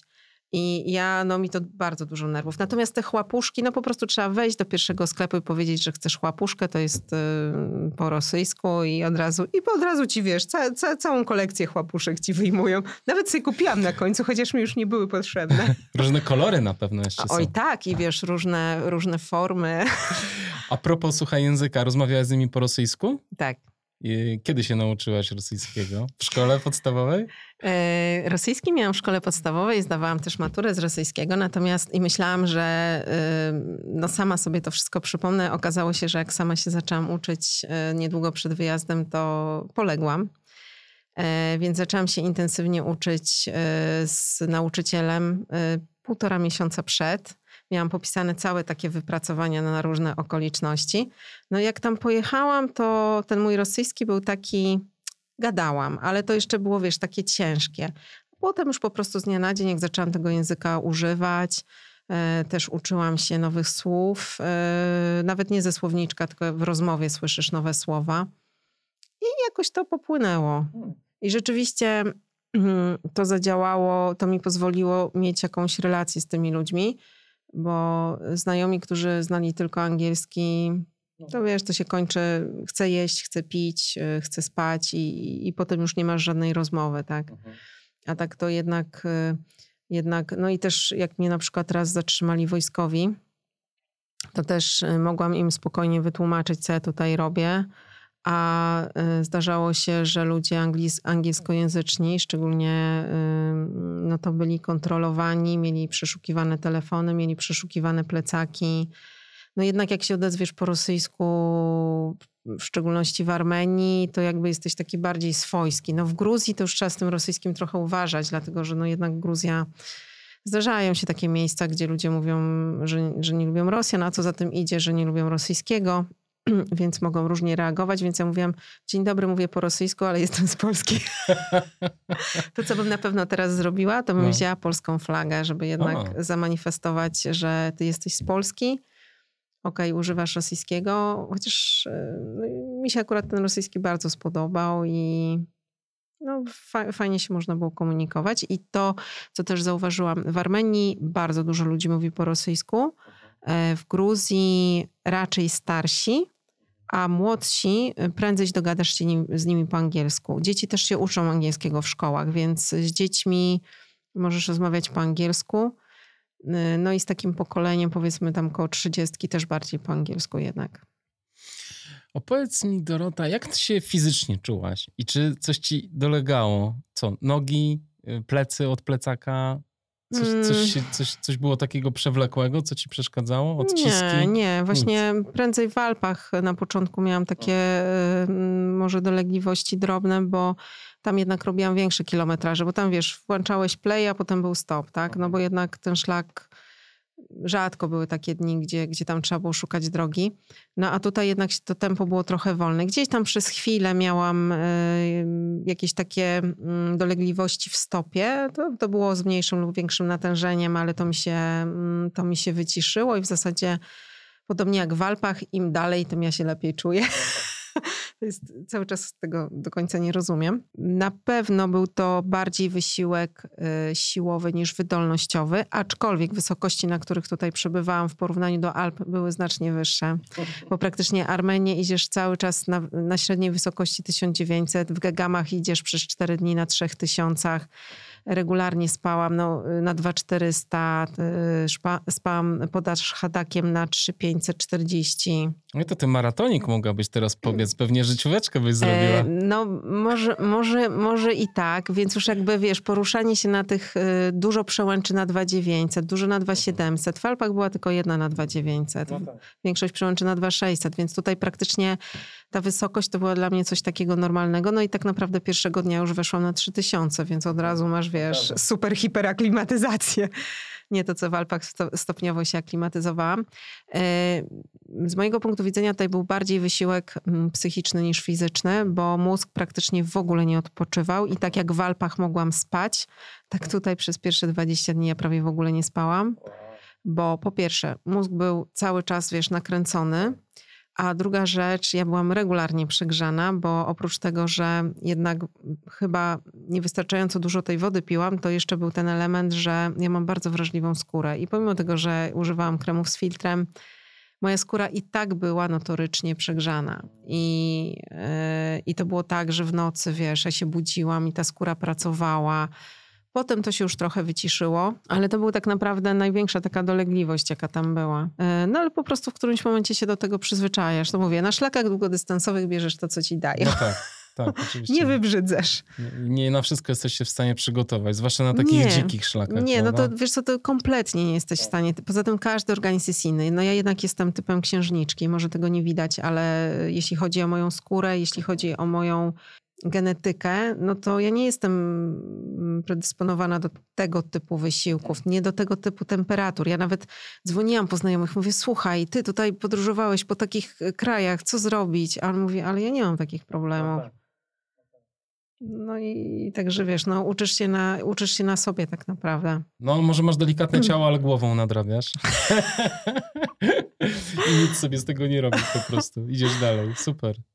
Myślę, że jestem świadoma tego, co chcę zrobić, a poza tym ja to kocham. Ja myślę, że to jest tak, że jak robisz coś, co, co kochasz, to te, te, te przeciwności, które gdzieś tam się pojawiają, nie są dla ciebie aż tak dotkliwe. I no, jeżeli chcę, chcę to robić, no to biorę z tym, co mi dają.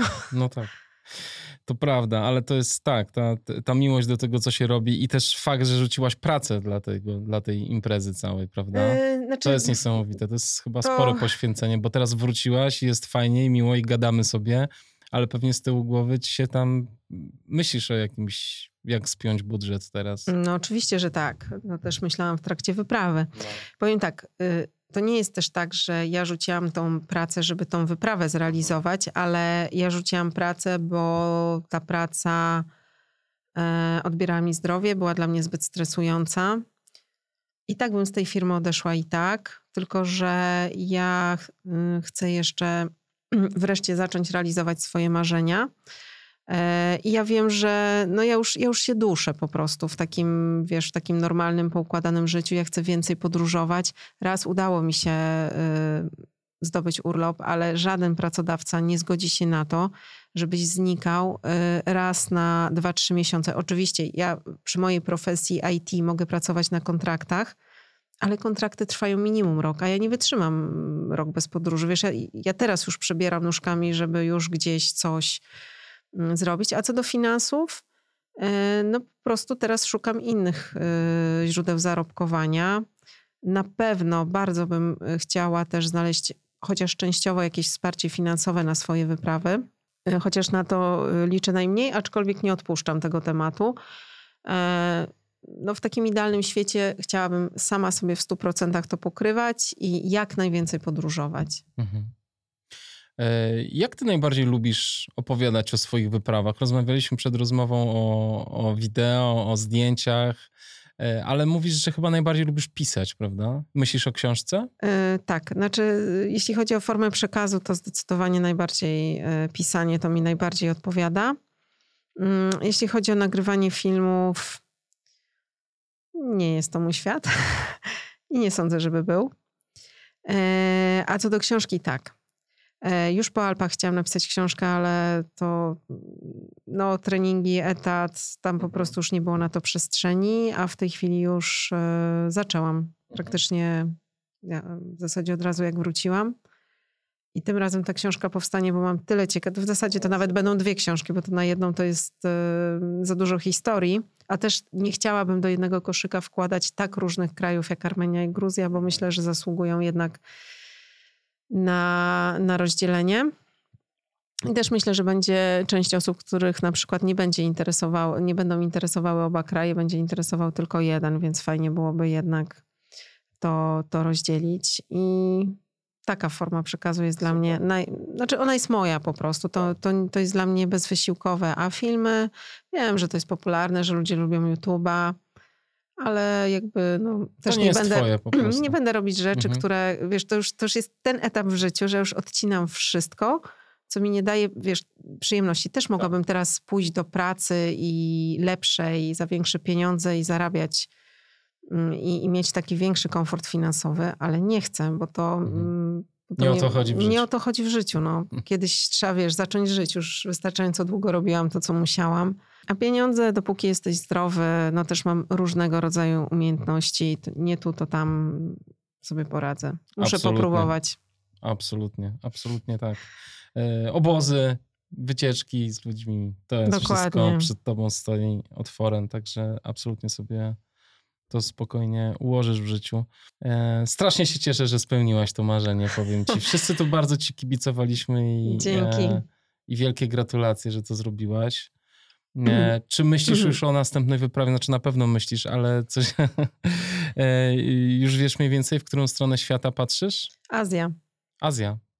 Ale która, która część Azji? Tu... Jeszcze y, w tej chwili nie powiem, bo jest kilka pomysłów na stole i teraz kwestia, na ile one są y, możliwe do realizacji, ale też na pewno jeden pomysł, który myślę, że może w przyszłym roku to się uda zrobić. Great Patagonian Trail w Ameryce Południowej. To już jest moje takie marzenie. Ja, ja mm, miałam taki plan kilka lat temu, żeby się wybrać na ten szlak i szczerze mówiąc, dobrze, że tam się nie wybrałam, bo mm, myślę, znaczy pewnie byłyby jakieś szanse, żebym to skończyła, ale to jest jednak 3000 ter- y, kilometrów też w trudnym terenie. A po Transkaukazjanie już mniej więcej, znaczy mam przede wszystkim dużo większe doświadczenie i będę wiedziała lepiej, jak się do tego przygotować. Tym bardziej, że no ja z tyłu głowy mam to, że ja chodzę sama, nie chodzę w parze. Jakbym szła w parze, no to wiesz, to jest zupełnie inna, inna rozmowa i inaczej zupełnie się przygotowujesz. Czego się nauczyłaś na Trankaukazjan, czego się nie nauczyłaś w Alpach? Przede wszystkim chodzenia poza szlakiem, e, nawigowania w trudnym terenie, szukania obejść. Na pewno podszkoliłam rosyjski, więc wracam, z, wydaje mi się, że z dobrym rosyjskim. To, czego się jeszcze nauczyłam, że odkryłam w sobie, że mam taką, wydaje się, dosyć dobrą zdolność obserwacji i adaptacji, co też myślę, że przy tego typu dzikich szlakach jest ważne. E, żeby się dostosować do tego, co cię, to, co cię otacza i dosyć szybko się uczyć, e, jak e, tam funkcjonować, bo no nie wszystko się da naprawdę wyczytać. No i też taka poprawka, już teraz wiem, że trzeba dawać sobie ten większy margines i nie zakładać, że 20 kilometrów to na pewno przejdziesz, bo jeżeli rzeczywiście wiesz, że to jest teren, y, teren przebieżny, no to te 20 kilometrów to się wydaje banał, ale w terenie, gdzie wiesz, że będzie nieprzebieżny, to te 20 kilometrów może się okazać naprawdę długim dystansem. Tak, taki, który ci zajmie dużo czasu. Mhm. Poza tym to też to, co powiedziałaś, pierwsze dni potrzebowałaś się tak uspokoić i wyjść trochę z, tego, z tej zachodniej Europy i wejść w zupełnie inny tryb, prawda? Dokładnie, że... też takie, wiesz, wyciszenie, tak. że nie stresować nikt się. Nie goni. Nikt cię nie goni. No tym razem nikt mnie nie gonił. Jedyne, co mnie goniło, to to, że wiesz, no musiałam uciekać, e, musiałam jednak w miarę jakoś tam iść, żeby zdążyć przed śniegami. E, natomiast e, też, wiesz, taki kalm, brać to, co, brać to, co się dzieje i po prostu adaptować się do tego, zmieniać ten swój plan na bieżąco i nie wkurzać się, że on się nie realizuje. A już na pewno y, gdzieś tam, wiem, że był jeden chłopak, który próbował ten szlak robić na czas, zrobił go w 30 dni, potem się okazało, że ktoś tam zrobił to w 27 ale to nie jest szlak na czas, bo wtedy naprawdę stracisz bardzo dużo, dużo jakichś takich przeżyć, dużo emocji. Dużo kolacji z pasterzami. Dużo kolacji, wiesz, no słuchaj, te kolacje to po prostu creme de la creme. No oczywiście. Częstowali cię alkoholem też na, na szlaku? Regularnie. Regu... Aha. Muszę się przyznać, że spożywałam. Duże ilości. Nie. Nie duże. Nie, wiesz co, Mhm. to my nie mówimy tutaj o jakimś e, alkoholizmie czy pijaństwie. No tak, tak. to naprawdę e, nawet się zdarzało do śniadania. Ale to mówimy o seteczce, a nawet pięćdziesiąteczce, maksymalnie dwie. Wiesz, tam nie ma nikt y, czasu siedzieć i balować. Tam nawet jak mnie raz zaprosili na obiad robotnicy, to było tak, usiedliśmy, zjedliśmy, wypiliśmy, 45 minut i do roboty. Ja, oni na swoją robotę, ja na swoją robotę. No tak, bo to jest chyba dla nich część ich diety, a nie jakiś tam sposób na imprezowanie, prawda? Dokładnie. To nie jest E, dla nich nie, relaks. Nie, nie, nie, nie. To nie jest No tak, właśnie. że oni tam, wiesz, e, siadają i się upijają. Tak. To, mm, myślę, że to jest trochę inaczej niż, e, niż u nas. Mam wrażenie, że u nas się więcej tego alkoholu spożywa. A tam to jest tak, że okej, jest ten alkohol, ale to jest na zasadzie ciut, ciut. Owszem, też zdarzają się imprezy, też czasami popiją, ale nie w takim życiu codziennym, y, więc to no zdarzyło mi się raz, nie no na jednej imprezie takiej, ale to tam wtedy przyjechali Niemcy, była cała taka supra, czyli impreza gruzińska. No to faktycznie tam, tam bardziej y, było tego alkoholu więcej, ale co do zasady nie, to, to jest takie, po prostu to pasuje do jedzenia. Przywiozłaś coś, jakąś pamiątkę ze sobą? Y, Jazzwę. Co to jest? Takie naczynie do parzenia kawy. Mhm. E, W Armenii jest to bardzo popularne. To jest w kształcie takiego dzbanuszka. Na dole masz takie szersze dno. Jedną dostałam, a drugą sobie kupiłam w Jerewaniu Ale z co, stawiasz to na gazie po prostu? No oni to stawiają na tak zwanych pieczkach, czyli piecykach e, podpalanym drewnem, no i wtedy to najlepiej wychodzi. Mm, No a tutaj to na gazie. Ale i tak ta kawa jest lepsza niż... To jest taka kawa po turecku, tylko że No po, właśnie. e, wsypujesz kawę, zalewasz wodą i to gotujesz. I No jak tak. to zaczyna kipieć, to ta kawa jest gotowa. I to jest naprawdę genialne. Fajnie. Jakiś przepis ciekawy też przywiozłaś z podróży? Coś, co... Nie, ja, Nie? ja raczej, wiesz co, nie jestem y, fanką gotowania, także... Okej. Starasz się Także- zaadaptować do świata liofilizatu. Nie, nie, absolutnie. Natomiast y, raczej nie jestem taką smakoszką. Natomiast Mhm. to, co na pewno jest ciekawe mm, i w Armenii, i w Gruzji, że mają ogromną ilość przypraw, też mają ogromną ilość y, zieleniny typu pietruszka, ale jeszcze jakieś tam różne odmiany. I to jest właśnie fajne, że ci dają do posiłku dużo tej zieleniny. No i te ich różne przyprawy, także no rzeczywiście to jedzenie jest, jest smaczne, a przede wszystkim ono jest świeże. No tak, oczywiście. I To nieprzetworzony. Jest nieprzetworzone. Y, Paradoksem jest to, że na przykład y, tutaj ja nie jem w ogóle glutenu, dlatego w depozytach miały być produkty bezglutenowe, a potem w ogóle mówię, kurczę, przecież ja nie będę tego nosić. Jadłam gluten i w ogóle nic się, nic się nie działo. No tak, inna pszenica i wszystko. Wiesz co, inna pszenica, nie masz tych wszystkich ulepszaczy, jest to pieczone y, w tych ich piecykach, to jest wszystko świeże. Mm, I mi jakoś nie szkodziło. Organizm sobie naprawdę bardzo, bardzo dobrze radził z tym jedzeniem. Dorota, dziękuję ci strasznie. Jeszcze chciałem e, zobaczyć listę pytań do ciebie, wiesz, od, Trochę się rozgadałam, od co? patronów. Bardzo dobrze. Wszyscy to na pewno bardzo się z tego cieszą. E, od patronów podcastu, słuchaj. Zobaczę, czy o czymś nie powiedzieliśmy. E, pytanie od Agnieszki. Dorota. Jak sobie radzisz ze, z chwilami słabości? Czy po prostu siadasz i płaczesz, czy nie robisz nic? Może nawet nie słabość, ale czasem dochodzi gdzieś do takiego punktu, gdzie sama już nie wiesz, co zrobić. Miałaś takie momenty? E, Wiesz co, czasami gdzieś tam na trasie, jak nie mogłam znaleźć szlaku i się kręciłam w jakichś chaszczach w to mi z powrotem, to zazwyczaj siadałam sobie na chwilę i albo ucinałam krótką drzemkę, żeby troszkę zrobić taki reset mózgu. I to w zasadzie to, to można nazwać momentami słabości, albo raczej nazwałabym to momentami zagubienia. Musiałam się zresetować, wiesz, bo czasami już po prostu chodzisz, kręcisz się, idziesz w jedną stronę, idziesz w drugą i, i mi się czasami tak zdarzało, że już po prostu ten mózg y, był tak przemęczony, że już po prostu to myślenie ci się osłabiało, a do tego jeszcze upał, który też no, nie ułatwia zadania. Więc po prostu wiedziałam, że muszę zrobić krótki reset i kontynuowałam dalej. Okej, twardzielka. E, czy nie dokuczała ci samotność? I ciekawe jest, że tylko panowie się spytali o samotność. Dwóch panów się spytało, czy ci nie, nie dokuczała samotność. Nie, nie, Nie dokuczało. Nie, wiesz co, ja tam nie miałam czasu się czuć samotna, bo ja cały czas myślałam. Myślałaś, czy, czy coś nie wyjdzie z za E, drzewa? Czasami mi się zdarzało dzwonić do znajomych, ale zazwyczaj to było tak, e, jak szłam na y, normalnych odcinkach, gdzie nie musiałam nawigować. E, I wtedy po prostu miałam ochotę z kimś porozmawiać, bo mi się po prostu nudziło, bo się nic nie działo, tylko musiałam iść.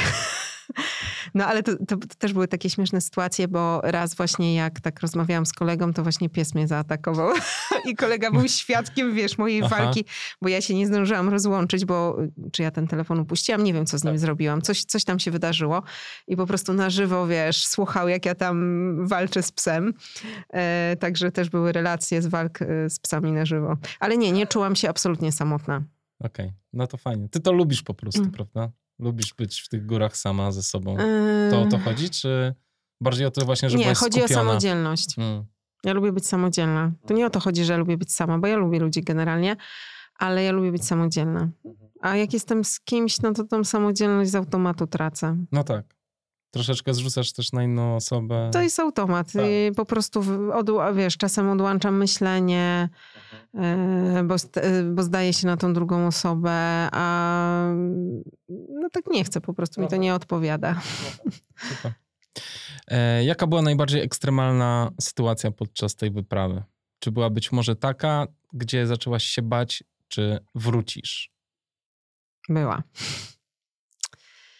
Na samym końcu y, miałam do przejścia takie pasmo Egrisi i niestety musiałam podjąć finalnie po kilku dniach walki decyzję, że je obeszłam dołem. Eee, no to była taka sytuacja, że ja tam wyszłam do góry na 2000 i popsuła się pogoda. Ja tak gdzieś po cichu liczyłam, że ta pogoda jednak się nie popsuje i że ja sobie tam przejdę. Przeczekałam sobie jedną noc w chatce. Mm, Wróciłam z powrotem do wioski. No i tam następnego dnia już miałam iść, ale miejscowi powiedzieli, żebym tam nie szła, bo spadło dużo śniegu, bo rzeczywiście no, przez dwie noce ten śnieg padał. I ja już miałam wszystko przygotowane, żeby tam iść. Co, co więcej, miał tam ze mną przynajmniej na pierwszy odcinek y, przejść się y, syn właścicielki, ale ja potem się zorientowałam, że on zimą nie chodzi kompletnie i skończy się to tak, że pójdzie ze mną kawałek i tak się wróci, więc tak naprawdę ja tam będę sama. Yy, śniegu tam było pół metra, więc niby niedużo, ale też jednak tam są z boku takie ośnieżone szczyty. I nagle coś tak wieczorem już zaczęłam mieć takie złe przeczucia, jakieś taką, wiesz, intuicję, że na przykład robię sobie zdjęcie z tą rodziną i tak sobie myślę, a dobra, to już ostatnie zdjęcie, a to coś, takie słowa ostatnie się pojawiało.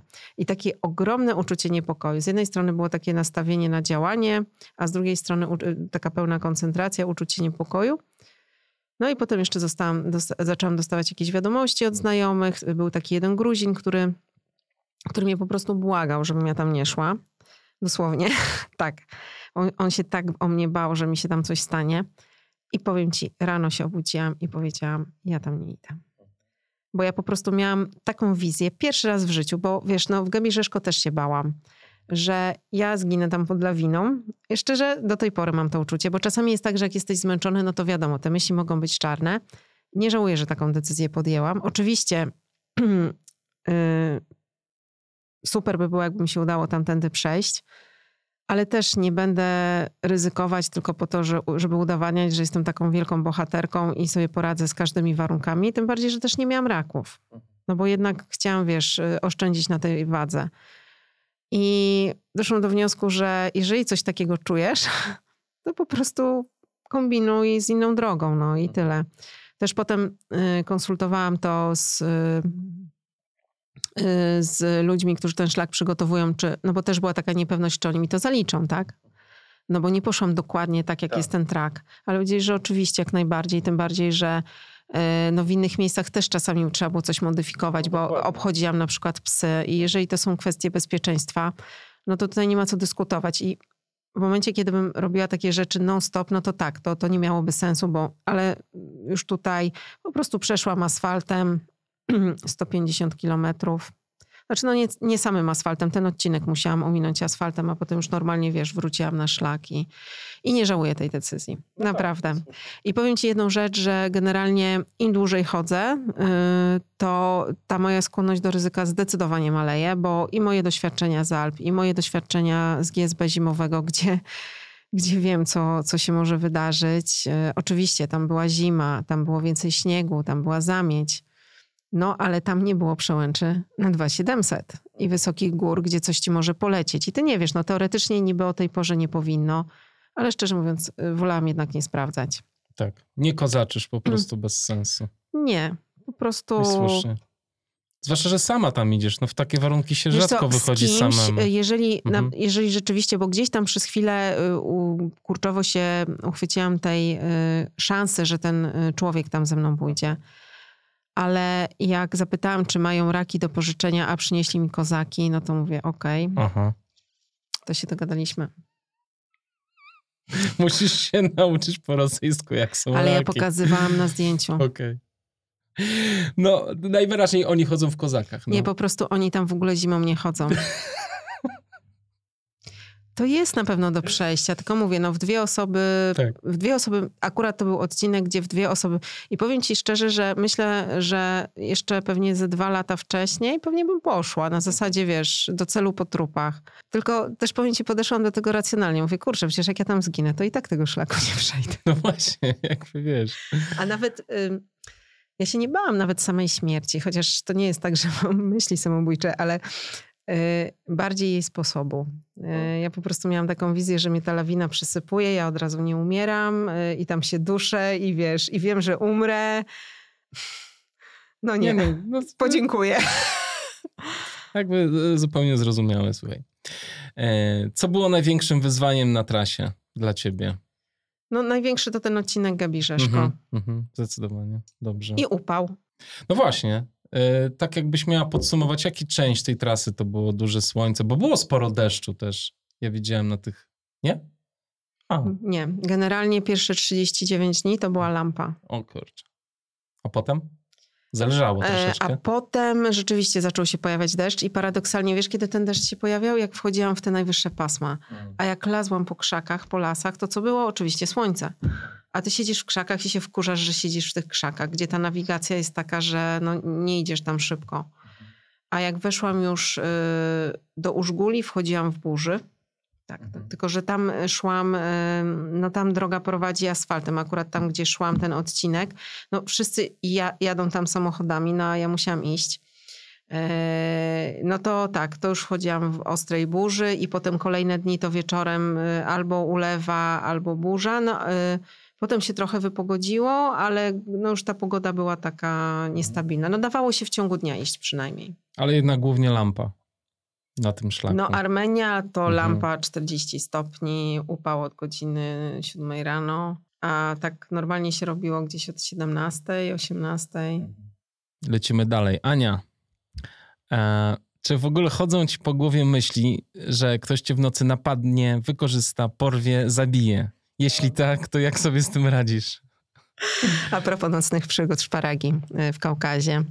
Pierwsza przygoda była taka, że y, rozbiłam namiot na jakimś szczycie, bo ja mam taką zasadę, że lubię rozbijać na szczytach namiot, żeby rano podziwiać piękny wschód słońca. Szczytów było kilka. I nagle w środku nocy słyszę jakieś głosy. Wychylam się z tego namiotu, a tam jakiś gość coś gada po armeńsku, mówi spokojna, spokojna, żebym dalej poszła spać. Ja mówię, no dobra, będzie wesoło. Potem przyszli jego koledzy, Jeden z nich mówił po rosyjsku, no i tak sobie gadaliśmy, ja w tym namiocie, oni tam na tym szczycie. No i w końcu oni mówią tak, a napijesz się z nami kawy? Okazało się, że to byli myśliwi. E, Potem się jeszcze okazało, że było trzech mężczyzn, jedna kobieta. E, Przynieś, e, przynieśli, zrobili mi kawę, a potem jeszcze zapytali, czy nie potrzebuję wody, a tak się składało, że potrzebowałam, bo nie miałam. I jeszcze mi przynieśli wodę, bo oni podjechali dość wysoko samochodem. Paradoksalne było to, że akurat wybrali ten szczyt, na którym ja się rozbiłam. A drugie takie, taka, taka sytuacja to była, jak y, też gdzieś w górach na szczycie próbowałam rozbić namiot, nagle się odwracam, a tam stoi taki przystojny pasterz z koniem. Ja mówię, no to już po mnie, doigrałam się. e, e, nie mówił e, po rosyjsku, zadzwonił do swojego gospodarza i gospodarz pyta się, mój, mówi tak, e, mój, go, znaczy, Boże, nie gospodarz, ten człowiek, z którym rozmawiałam, mój gospodarz chciałby wiedzieć, kim jesteś i co tu robisz. A ja tak, wiesz, stanęłam na baczność i mówię, dzień dobry, jestem turystką z Polski, chciałam tu rozbić namiot. Także te spotkania nocne w ogóle nie kończyły się źle i ja już potem wiedziałam, że jak spotkam pasterza w nocy, to jedyne co mi grozi to zaproszenie do, do namiotu na, na noc, ale nie na wiadomo upojną noc, tylko po prostu na gościnę. Natomiast no, też muszę y, powiedzieć, że zdarzyła mi się jedna nieprzyjemna sytuacja, to akurat było w Gruzji. Natomiast też chcę podkreślić, że to jest tak, że to, że coś takiego się zdarzyło, to się może zdarzyć wszędzie i zawsze w każdym społeczeństwie się znajdzie jakiś odmieniec. E, też pasterze mnie zaprosili, no i na początku wszystko było w porządku, tam byli sami mężczyźni. E, no i w nocy jeden z nich chciał mi wejść do łóżka. Akurat był najbardziej stary, bez zębów. No straszny był, ale to był, on był nieszkodliwy. On po prostu na zasadzie, wiesz, chciał cię dotknąć. Tak. No poradziłam sobie z nim. Dwukrotnie próbował, więc teraz jak w sumie nawet wiesz, no jak tak mówię o tym, no to nie jest fajna sytuacja, jak no jesteś między samymi mężczyznami, jeden cię z nich atakuje. Nawet nie przyszło mi do głowy, żeby krzyczeć, bo stwierdziłam, że krzyczenie nie ma sensu. Po prostu sama się przed nim obroniłam i go wykopałam, zanim tam się do tego łóżka e, wpakował. Aczkolwiek, no już wiadomo, do rana nie spałam. Uciekanie nie miało sensu, bo miałam swoje rzeczy y, porozkładane na piecu, a poza tym do wioski było 10 kilometrów przez błoto, no więc co ja bym tam zrobiła w nocy? Więc po prostu rano wstałam. E, w tym pokoju spałam ja, on i jego brat. Myślę, że ten jego brat to słyszał, ale nie zareagował. No i po prostu wstałam, rano wzięłam rzeczy i wiesz, i poszłam do wioski. Potem się okazało, że generalnie wszyscy w wiosce wiedzą, że on taki jest. Mhm. E, co więcej, nawet potem znalazłam informację na jego temat w internecie, że on regularnie molestuje turystki. I to jest takie, wiesz, niby nieszkodliwe, no ale z drugiej strony, dlaczego jakiś tak. obcy koleś ma mnie obmacywać? No, to nie jest fair. E, więc co robisz? Jeżeli zdarza ci się taka sytuacja, mówisz, zadzwonię na policję, i wtedy oni się uspokajają. I to trzeba mieć z tyłu głowy, że jeżeli rzeczywiście ktoś wobec ciebie będzie nie, nie w porządku, to mówisz, że dzwonisz na policję zarówno w Armenii, jak i w Gruzji, bo, bo, oni się boją. Mhm. To nie fajna sytuacja. Ale wiesz, no mówię to w Europie, w Europie też mi się zdarzył gość, y, mój pierwszy szlak Soro w Pirenejach i nagle, wiesz, idę sobie, idę, a gość y, z, z krzaków mi wyskakuje ekshibicjonista. Mój pierwszy dzień na szlaku. Także potem mm, zdarzyło mi się na przykład w Pirenejach y, spać z jakimś chłopakiem, którego poznałam na szlaku w jednej chatce i wiesz, no było normalnie, tak, więc no wszędzie ludzie są różni. To ja naprawdę nie chcę tak klasyfikować, że Ormianie to są tacy, Gruzini to są tacy. Nie, ludzie są różni. W każdym społeczeństwie są dobrzy, dobrzy i źli. Dlatego musisz obserwować i mieć tą zasadę ograniczonego zaufania. A jeśli chodzi o Gruzję, Armenię, jednak bezpieczniej jest nocować w miejscach, gdzie jest minimum jedna kobieta. Ja nocowałam y, z dwunastoma robotnikami, nic mi nie zrobili, a tutaj widzisz, no się przytrafiło. Także. No tak. dobrze. No okej. Okay. Taka historia. Taka historia. E, ale dobrze mówisz, że to zawsze wszędzie może się coś takiego przytrafić. Tak, no musisz uważać, na no, w Europie nie. Tak. Niezależnie od tego, czy też sama podróżujesz, czy z kimś, prawda? Szczerze, to opowiem drugą historię. No. E, byłam e, na, e, w schronisku Markowe Szczawiny na Babiej Górze w tygodniu. Poszłam do toalety, wychodzę z toalety, a stoi jakiś, stoi jakiś koleś. Dam ci stówę, jak ze mną pójdziesz. A dodam, że nie byłam tam sama. Wcześniej siedziałam na sali z kolegą. Ten chłopak, tam było bardzo mało ludzi, bo to było w tygodniu siedział, siedzieli jego koledzy, oni po prostu, on był nachlany, co oczywiście nie usprawiedliwia go. I zdarzyła się taka sytuacja, więc wiesz, nigdy nie wiesz tak naprawdę. Ja temu kolesiowi go chciałam dosłownie skopać, tak? A mój kumpel mówi, uspokój się. Mówi, nie ma co. Bardziej, że ten kolega akurat jeszcze był z wojska, więc jakby się tam wywiązała jakaś bójka, no bo jak ja bym zaczęła, wiesz, tam walczyć z gościem, no to ten pewnie by stanął w obronie, no to dopiero byłyby kłopoty a myślę, że mój kolega mógłby mu zrobić krzywdę. E, no i wiesz, takie sytuacje się zdarzają. Takie no tak. myślę, że, że, że nawet prędzej ci się to zdarzy w Polsce, jak będziesz. Dobra, no, weszliśmy na ciekawy temat. Podobna sytuacja, ale to też, no, żeby pokazać, jaka tak. to jest skala. Tak.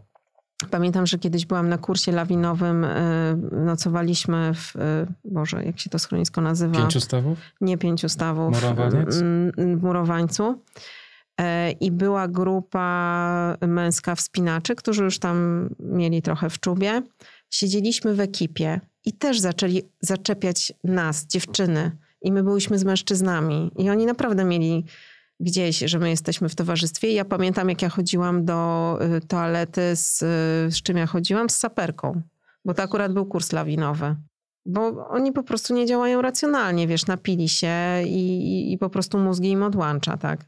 Masakra. I wiesz, i to jest najgorsze, bo to, że tam to się zdarzyło w tych górach i tak dalej, to jeszcze możesz powiedzieć, dobra, ci goście żyją, samce. Oni co prawda mieli żony w wioskach, ale no to zdziczali, tak? Ale jesteś w Polsce, w cywilizacji. A najgorsze w tym wszystkim jest to nawet już nie, że to ci, że, że ci mężczyźni mm, są jakby cię obrażają i powodują, że ty się czujesz źle, tylko że inni mężczyźni na to kompletnie nie reagują. A co, będziesz się bić z pijanym gościem? Chociaż ja akurat szczerze teraz to nie miałabym z tym problemu. Ale tak, dobrze, dobrze, że to mówisz, bo y, owszem, takie sytuacje się zdarzają na takim szlaku, jak ty jesteś sama, ale, mm, ale to nie to, że ty jesteś sama na szlaku decyduje o tym, że taka sytuacja ci, ci się przytrafi, tylko po prostu życie. Życie. Losowo zawsze się coś takiego może przytrafić. Mm, dobrze. Agnieszka się pyta, co było w ogóle zapalnikiem do tego wyzwania? O, o w ogóle o tym szlaku powiedziała mi Maja Lindner, y, która jest przewodnikiem gruzińskim. Y, natomiast y, ja też szukałam nowego wyzwania. No po takich Alpach ciężko jest znaleźć coś, co będzie dla ciebie odkrywcze, no bo przejście drugi raz 3000 kilometrów już nie jest takie fajne. No może w nowym regionie. Ale też ja chciałam poznać jakieś szlaki poza Europą, takie mniej przygotowane. Już kiedyś nawet myślałam y, o Kaukazie, ale wtedy jeszcze nie wiedziałam w ogóle, jak się do tego zabrać. No a tutaj jak usłyszałam, wow, powstaje jakiś szlak, są jakieś informacje, no to mówię, no dobra, trzeba w to wejść, tak. No i powiem ci, to był strzał w dziesiątkę. Ja pamiętam, jak e, Alpy były fajne, ale Alpy nie były moje. E, a tutaj było coś takiego, że ja tam zaczęłam iść i mówię, to jest to. Poczułaś się u siebie trochę? Dokładnie. Aha. Wiesz, to, to, to, też takie uczucie, bo tam pytałeś wcześniej o uczucie, emocje. Ja się czułam tam na miejscu, że ja po prostu pasuję tam, że, że to wszystko się tak spina. I też yy, pamiętam, jak przychodziłam do Gruzji, to na początku miałam taki moment przełączenia się na nowy kraj. I przez chwilę tak było niekomfortowo, ale potem już dosyć szybko jakoś tam yy, zaadoptowałam się chyba do tego nowego miejsca kolejnego. A jakbyś miała wybierać, Armenia czy Gruzja? Tak na szybko. W sercu bardziej Armenia. Mhm. Fajnie. Dobrze. Czy Dorota się boi czasem? Mimo wszystko jest samotna w górach, troszeczkę o tym mówiliśmy już, e, gdzie w sumie jak coś się stanie, to pomoc może w ogóle nie nadejść. I absolutnie nie pytam o strach przed ludźmi, raczej o losowe, pechowe przypadki, niedźwiedź, fatalna pogoda, otwarte złamania. No więc czy, czy się boisz czasem? Mówiliśmy już trochę o tym, że jesteś uważna właściwie cały czas i ograniczone Jestem zaufanie. Jestem ostrożna i mhm. podejmuję, e, teraz mam tak, że podejmuję bardzo bezpieczne decyzje asekuracyjnie bardzo podchodzę. Chociaż pewnie wielu osobom może się wydawać, że ryzykuję, ale, ale nie, no po prostu bardzo 10 razy się, jeżeli jest na przykład jakiś moment, że czuję się niepewnie, to nie idę tam, tylko się zastanawiam, czy ok, iść tam, czy jednak y, kombinować trochę, może gdzieś obejść coś, znaleźć y, lepszy, łatwiejszy fragment trasy. Także to jest ta uważność i ostrożność. Jak planujesz zakupy jedzenie, to troszeczkę mówiliśmy o tym. E, a właśnie, a jak byłaś, dorywałaś jakiś, dorywałaś, jak dochodziłaś do jakiegoś sklepu, to co tam kupowałaś zazwyczaj? Podobne rzeczy tam były do kupienia, czy? Nie, różnie. Różnie było. Różnie. Czasami były takie sklepy, że mogłeś kupić tylko alkohol i słodycze, okay. żadnego konkretnego jedzenia.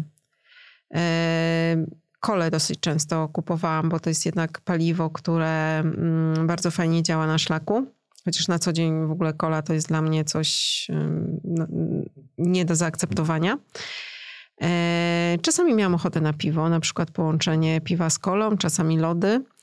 A jeśli chodzi o stałe jedzenie, no to ser. To była taka moja, yy, tak, to takie, chleba nie kupowałam, bo w ogóle tam chleb to tylko jak mnie Pasterze częstowano. mieli. Pasterze mieli, tak. Tak. E, Chleb mieli pasterze. I ziemniaki. E, O, za ziemniaki to bym życie oddała. Aha, takie Naprawdę. dobre były? Ja tak lubię, ale tak też, ale też były dobre, tak, bo to jest wszystko świeże. A powiedz, jak oni je przyrządzali? E, Różnie. E, Zazwyczaj czasem po prostu takie gotowane w mundurkach, a czasem e, na jakimś tłuszczu smażone na patelni. Czasem dorzucali do tego trochę cebuli. E, Z ogniska czasem, czy nie robili tego? Oni nie mają ognisk. Aha. Oni mają, ale pasterze, pasterze nie, nie mają, pie, na, na trzech tysiącach pasterze nie mają piecyków. Oni Mhm. mają butle gazowe, więc to wszystko Mhm. robią na gazie. A y, w tych niższych obozach tak na 2200, tak do 2500 mają y, piecyki. Y, Mhm. I na, na tych piecykach opalanych drewnem. No i z Mhm. tych piecyków to jest Takie chyba... kozy jakby. Takie kozy, Mhm. tak. I z tego no, właśnie naj, najfajniejsze ziemniaki zrobili mi robotnicy przedłuż guli. No oni to kurczę zrobili takie ziemniaki. Ale jakie właśnie? Kolektywnie. Jak to zrobili? Wiesz co, mm, cebula z ziemniakami A. e, duszona na takim... Oni akurat na gazie robili, bo oni tam nie mieli piecyka. Mm, A nie, mieli piecyk, ale, ale jedzenie robili kolektywnie. Dwuna... Mhm, Tam mhm. ich chyba było, ja nie wiem, ich tam było 12? No coś koło tego. Mhm. I po prostu całą taką kolację, wiesz, przygotowywali. Coś niesamowitego. Pomaga. Fajnie. Co ze sprzętu ci się nie przydało, a przed wyjazdem wydawało się niezbędne? I czego ci brakowało podczas marszu? Nie przydała mi się piła do cięcia rododendronów, bo wzięłam tą piłę na wypadek, jakbym musiała coś przeciąć. To się kompletnie nie przydało. Yy, A na tym forum właśnie się dowiedziałaś od ludzi, że to się może przydać? Tak, ale też z koleżanką to konsultowałam, że rzeczywiście mogą być takie. No wiesz, piła to się zawsze może przydać, czy tam do pocięcia drewna, ale jednak potem się jej pozbyłam. E, Co by mi się przydało? Krótkie spodenki. no tak. Dobrze. E, I od Agi jeszcze raz gratulacje Dzięki. wyczynu i odwagi. Dziękuję bardzo. Fajnie. Dziękujemy ci bardzo za opowieść, Dorota. Czekamy na nowe wieści, co tam, co tam u ciebie, gdzie będziesz i no i przede wszystkim jak ułożysz sobie Życie, Życie, dalej. życie No bo dalej. ja teraz mam inne, wiesz, teraz mam nową podróż, No układanie sobie życia. no właśnie. Wiesz, no moim takim podstawowym dochodem teraz, e, no powiedzmy, że mam jakiś jeden dochód już taki, który poz, mm, po, pozwala mi spać spokojnie. Więc to nie jest tak, że ja teraz w ogóle nie mam dochodu, bo mam. E, Prelekcje to jest coś, że już przez dwa lata robiłam prelekcje, więc to jest warsztat, który mam wyrobiony, wiem jak to robić. E, Więc to będzie kolejne. No i też e, chcę zacząć pracować jako przewodnik. Więc Masz jakiegoś patronajta swojego? tak. Dobrze, wpłacamy na patronajta, kochani. No teraz też mam mnóstwo pomysłów na porobienie różnych kursów. To są takie rzeczy, które chciałam zrobić przez całe swoje życie, tylko nie miałam na to czasu. E, no na przykład kurs e, trenera przygotowania motorycznego, kurs instruktora Nordic Cookingu. E, być może zrobię kurs przewodnicki, ale to, to, jeszcze, to jeszcze zobaczymy. Muszę znaleźć jakiś odpowiedni. E, I jakoś tam chcę, wiesz, rozszerzać te swoje kwalifikacje. Natomiast no też chciałabym jednak jak najwięcej podróżować. Nie tylko pracować, żeby ta proporcja pomiędzy pracą a podróżami były. Bo ja Były już widzę, że ja teraz podróży. co trzy miesiące ja muszę coś, Coś podzie- podziałać, a w zasadzie teraz to już mogłabym w kolejną podróż pojechać. A wróciłaś raptem 6 dni temu.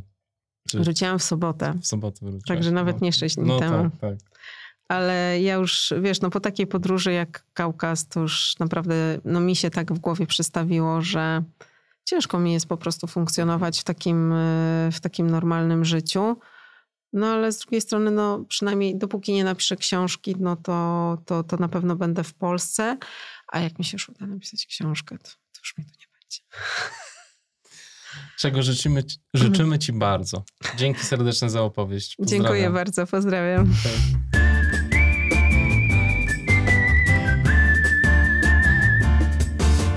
Wspaniale obserwuje się osoby, które uwalniają się od ograniczeń, które niesie ze sobą współczesne życie bądź normy społeczne i zmieniają swoje życie tak, aby realizować marzenia lub po prostu żyć na swoich zasadach.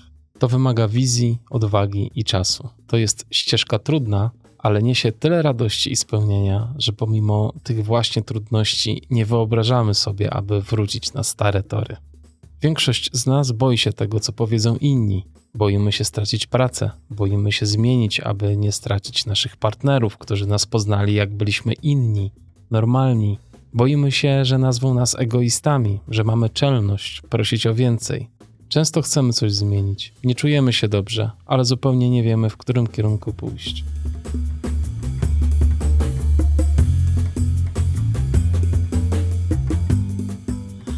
Przed podjęciem każdej dużej decyzji dobrze jest wyciszyć się przez kilka tygodni lub miesięcy, odciąć się od sygnałów ze świata, uprościć swoje życie, odłożyć telefon, chodzić na spacery i myśleć o tym, jak chcielibyśmy, aby nasze życie wyglądało. I to jest właśnie bardzo trudne, aby to życie było nasze, a nie kogoś. Wymyślenie swojego życia jest trudne, wymaga pracy i czasu. Łatwo jest oddać się codziennym obowiązkom i jechać na autopilocie, ale nie o to chodzi. Odnalezienie swojej drogi wymaga też spokoju i wyciszenia, dlatego właśnie w trzecim sezonie Black Hat Ultra chcę wrócić do medytacji na końcu każdego odcinka. Pamiętacie jak to było? Większość z Was prawdopodobnie nie. Spokojnie, wszystko Wam opowiem jeszcze raz.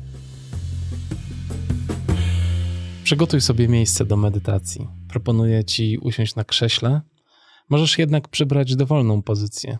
Podstawą jest to, aby plece były wyprostowane. Dzięki temu Twoja klatka piersiowa będzie otwarta i przepływ powietrza swobodny. Jeżeli nie czujesz się dobrze w kwiecie lotosu bądź na krześle, możesz nawet się położyć. Chociaż lepiej, jakby Twoje plece były prostopadle do podłogi. Będziemy oddychać. Na początku zrobimy kilka mocnych wdechów nosem i wydechów ustami. Potem przejdziemy do oddychania nosem. Naszym celem jest skupienie naszej uwagi na oddechu. Ale jeśli głowa odpłynie gdzieś i zacznie myśleć o czymś innym, spokojnie zauważmy to i przywróćmy skupienie na oddechu. W medytacji nie chodzi o to, aby o niczym nie myśleć. W medytacji chodzi o to, żeby zauważyć, kiedy tracimy nasze skupienie, aby móc je przywrócić. Na tym polega to ćwiczenie. To nie jest błąd, że głowa nam odpływa, nie osądzajmy się za to. To jest część tego ćwiczenia. Na początku nie jest też ważne, jak długo wytrzymujemy w skupieniu. Ważne jest, aby brak skupienia na oddechu zauważyć i do niego wrócić. Jeśli siedzisz już wygodnie, wyprostuj się. Pozycja, w której siedzisz, powinna być dla ciebie wygodna, ale garbienie się czy zapadanie nie jest wskazane. Trzymaj oczy otwarte, ale nie wypatruj jednego punktu. Raczej staraj się objąć przestrzeń, w której jesteś spokojnym i łagodnym skupieniem. Kilka pierwszych oddechów zrób na tyle mocno, aby je usłyszeć. Wciągnij powietrze nosem i wypuść ustami.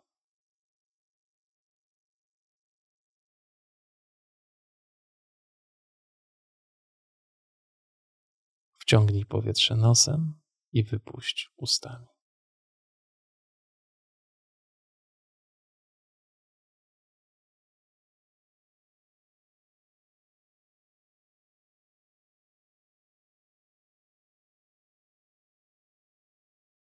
Zwróć uwagę, jak powietrze wypełnia Twoją klatkę piersiową i ciało unosi się podczas wdechu, po czym mięknie i opada podczas wydechu.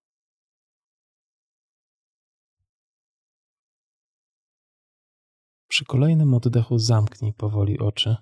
Niech oddech wróci do swojego normalnego rytmu. Od tej pory oddychaj tylko nosem.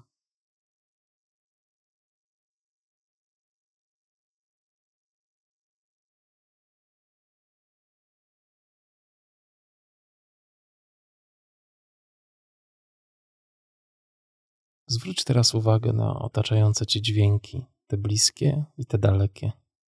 One nie będą ci przeszkadzać w medytacji. Musisz je jedynie usłyszeć i zauważyć. Zwróć na nie uwagę i daj im odejść.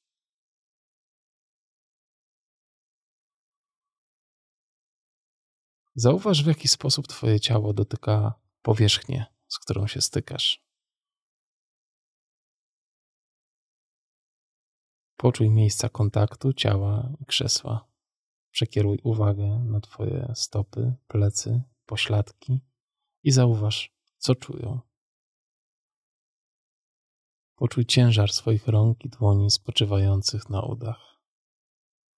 Skup swoją uwagę na ciele. Poczuj, co odczuwa Twoje ciało. Zwróć uwagę, jak się czuje. W ciągu dnia wykonujemy ciałem tyle działań, a rzadko mamy okazję zwrócić uwagę, co tak naprawdę ciało odczuwa.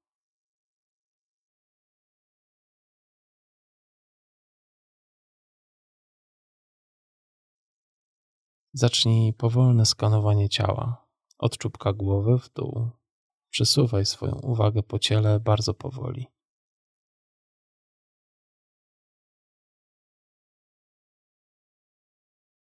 Zwróć uwagę na miejsca, które są spięte. Zwróć uwagę na miejsca, które nie są zrelaksowane. Zwróć uwagę na swoim ciele na miejsca, gdzie odczuwasz ból bądź niepokój. Staraj się nie reagować w żaden sposób na to, co odkryjesz. Nie próbuj nic zmieniać. Po prostu stwórz obraz swojego ciała w tym momencie i obraz tego, co Twoje ciało odczuwa.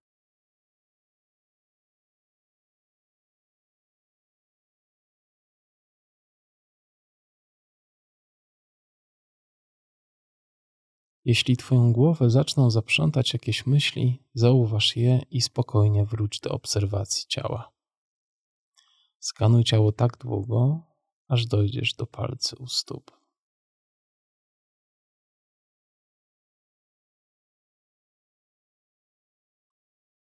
Podczas skanowania można zaobserwować, że Twoje ciało unosi się i opada, gdy oddychasz. Zauważ, w którym miejscu Twojego ciała najbardziej odczuwasz oddech.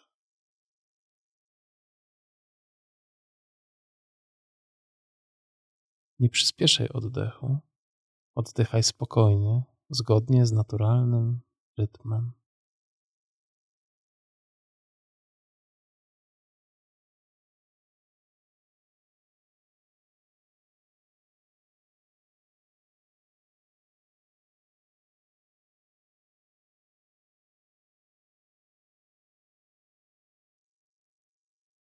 Jeśli twoja głowa znowu odpłynęła i zaczęła myśleć o czymś innym, pomyśl, że nie ma w tym nic złego. Zauważ to i delikatnie wróć do obserwacji oddechu.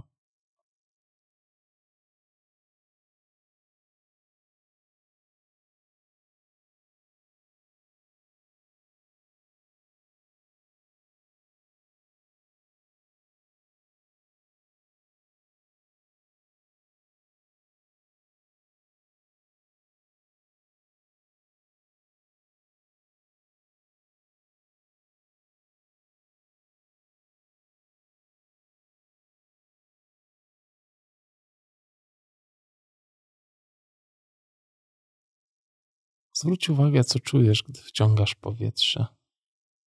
Co czujesz w swoim nosie, w płucach, w klatce piersiowej? Czy gdzieś jeszcze czujesz oddech?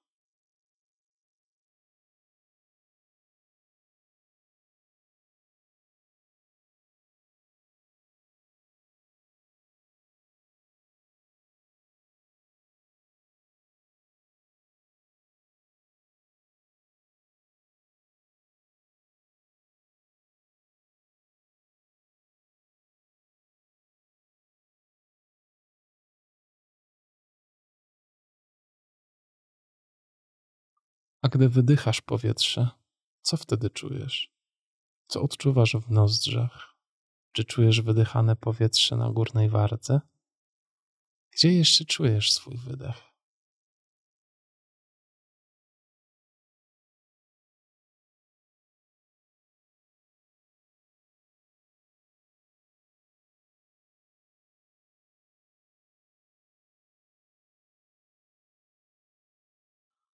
Postaraj się, aby Twoje oddechy były długie i spokojne. Twoja uwaga niech podąża od samego początku wdechu do momentu, gdy Twoje płuca są już pełne, i od momentu, kiedy zaczynasz wydech, aż do chwili, gdy zaczynasz nabierać kolejny wdech. Skupienie się na każdym etapie oddechu pomoże Twojej głowie nie odpływać. Ale jeśli jakieś myśli znów pojawiły się w Twojej głowie, po prostu zauważ je i spokojnie wróć do obserwacji oddechu.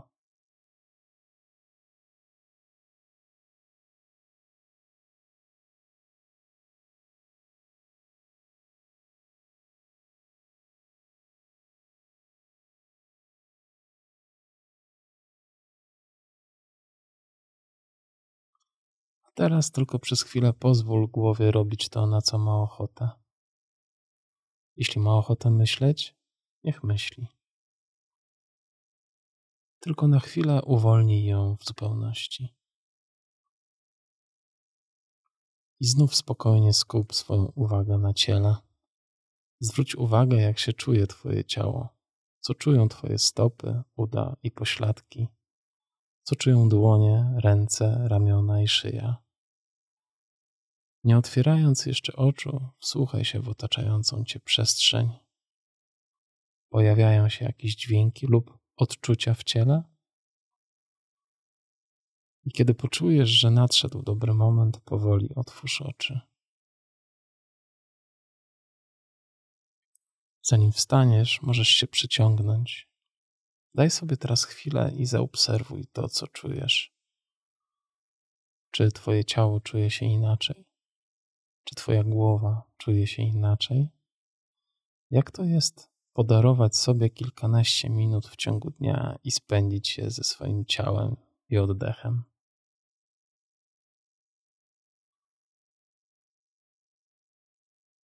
Dziękuję Wam, kochani, za tę pierwszą medytację.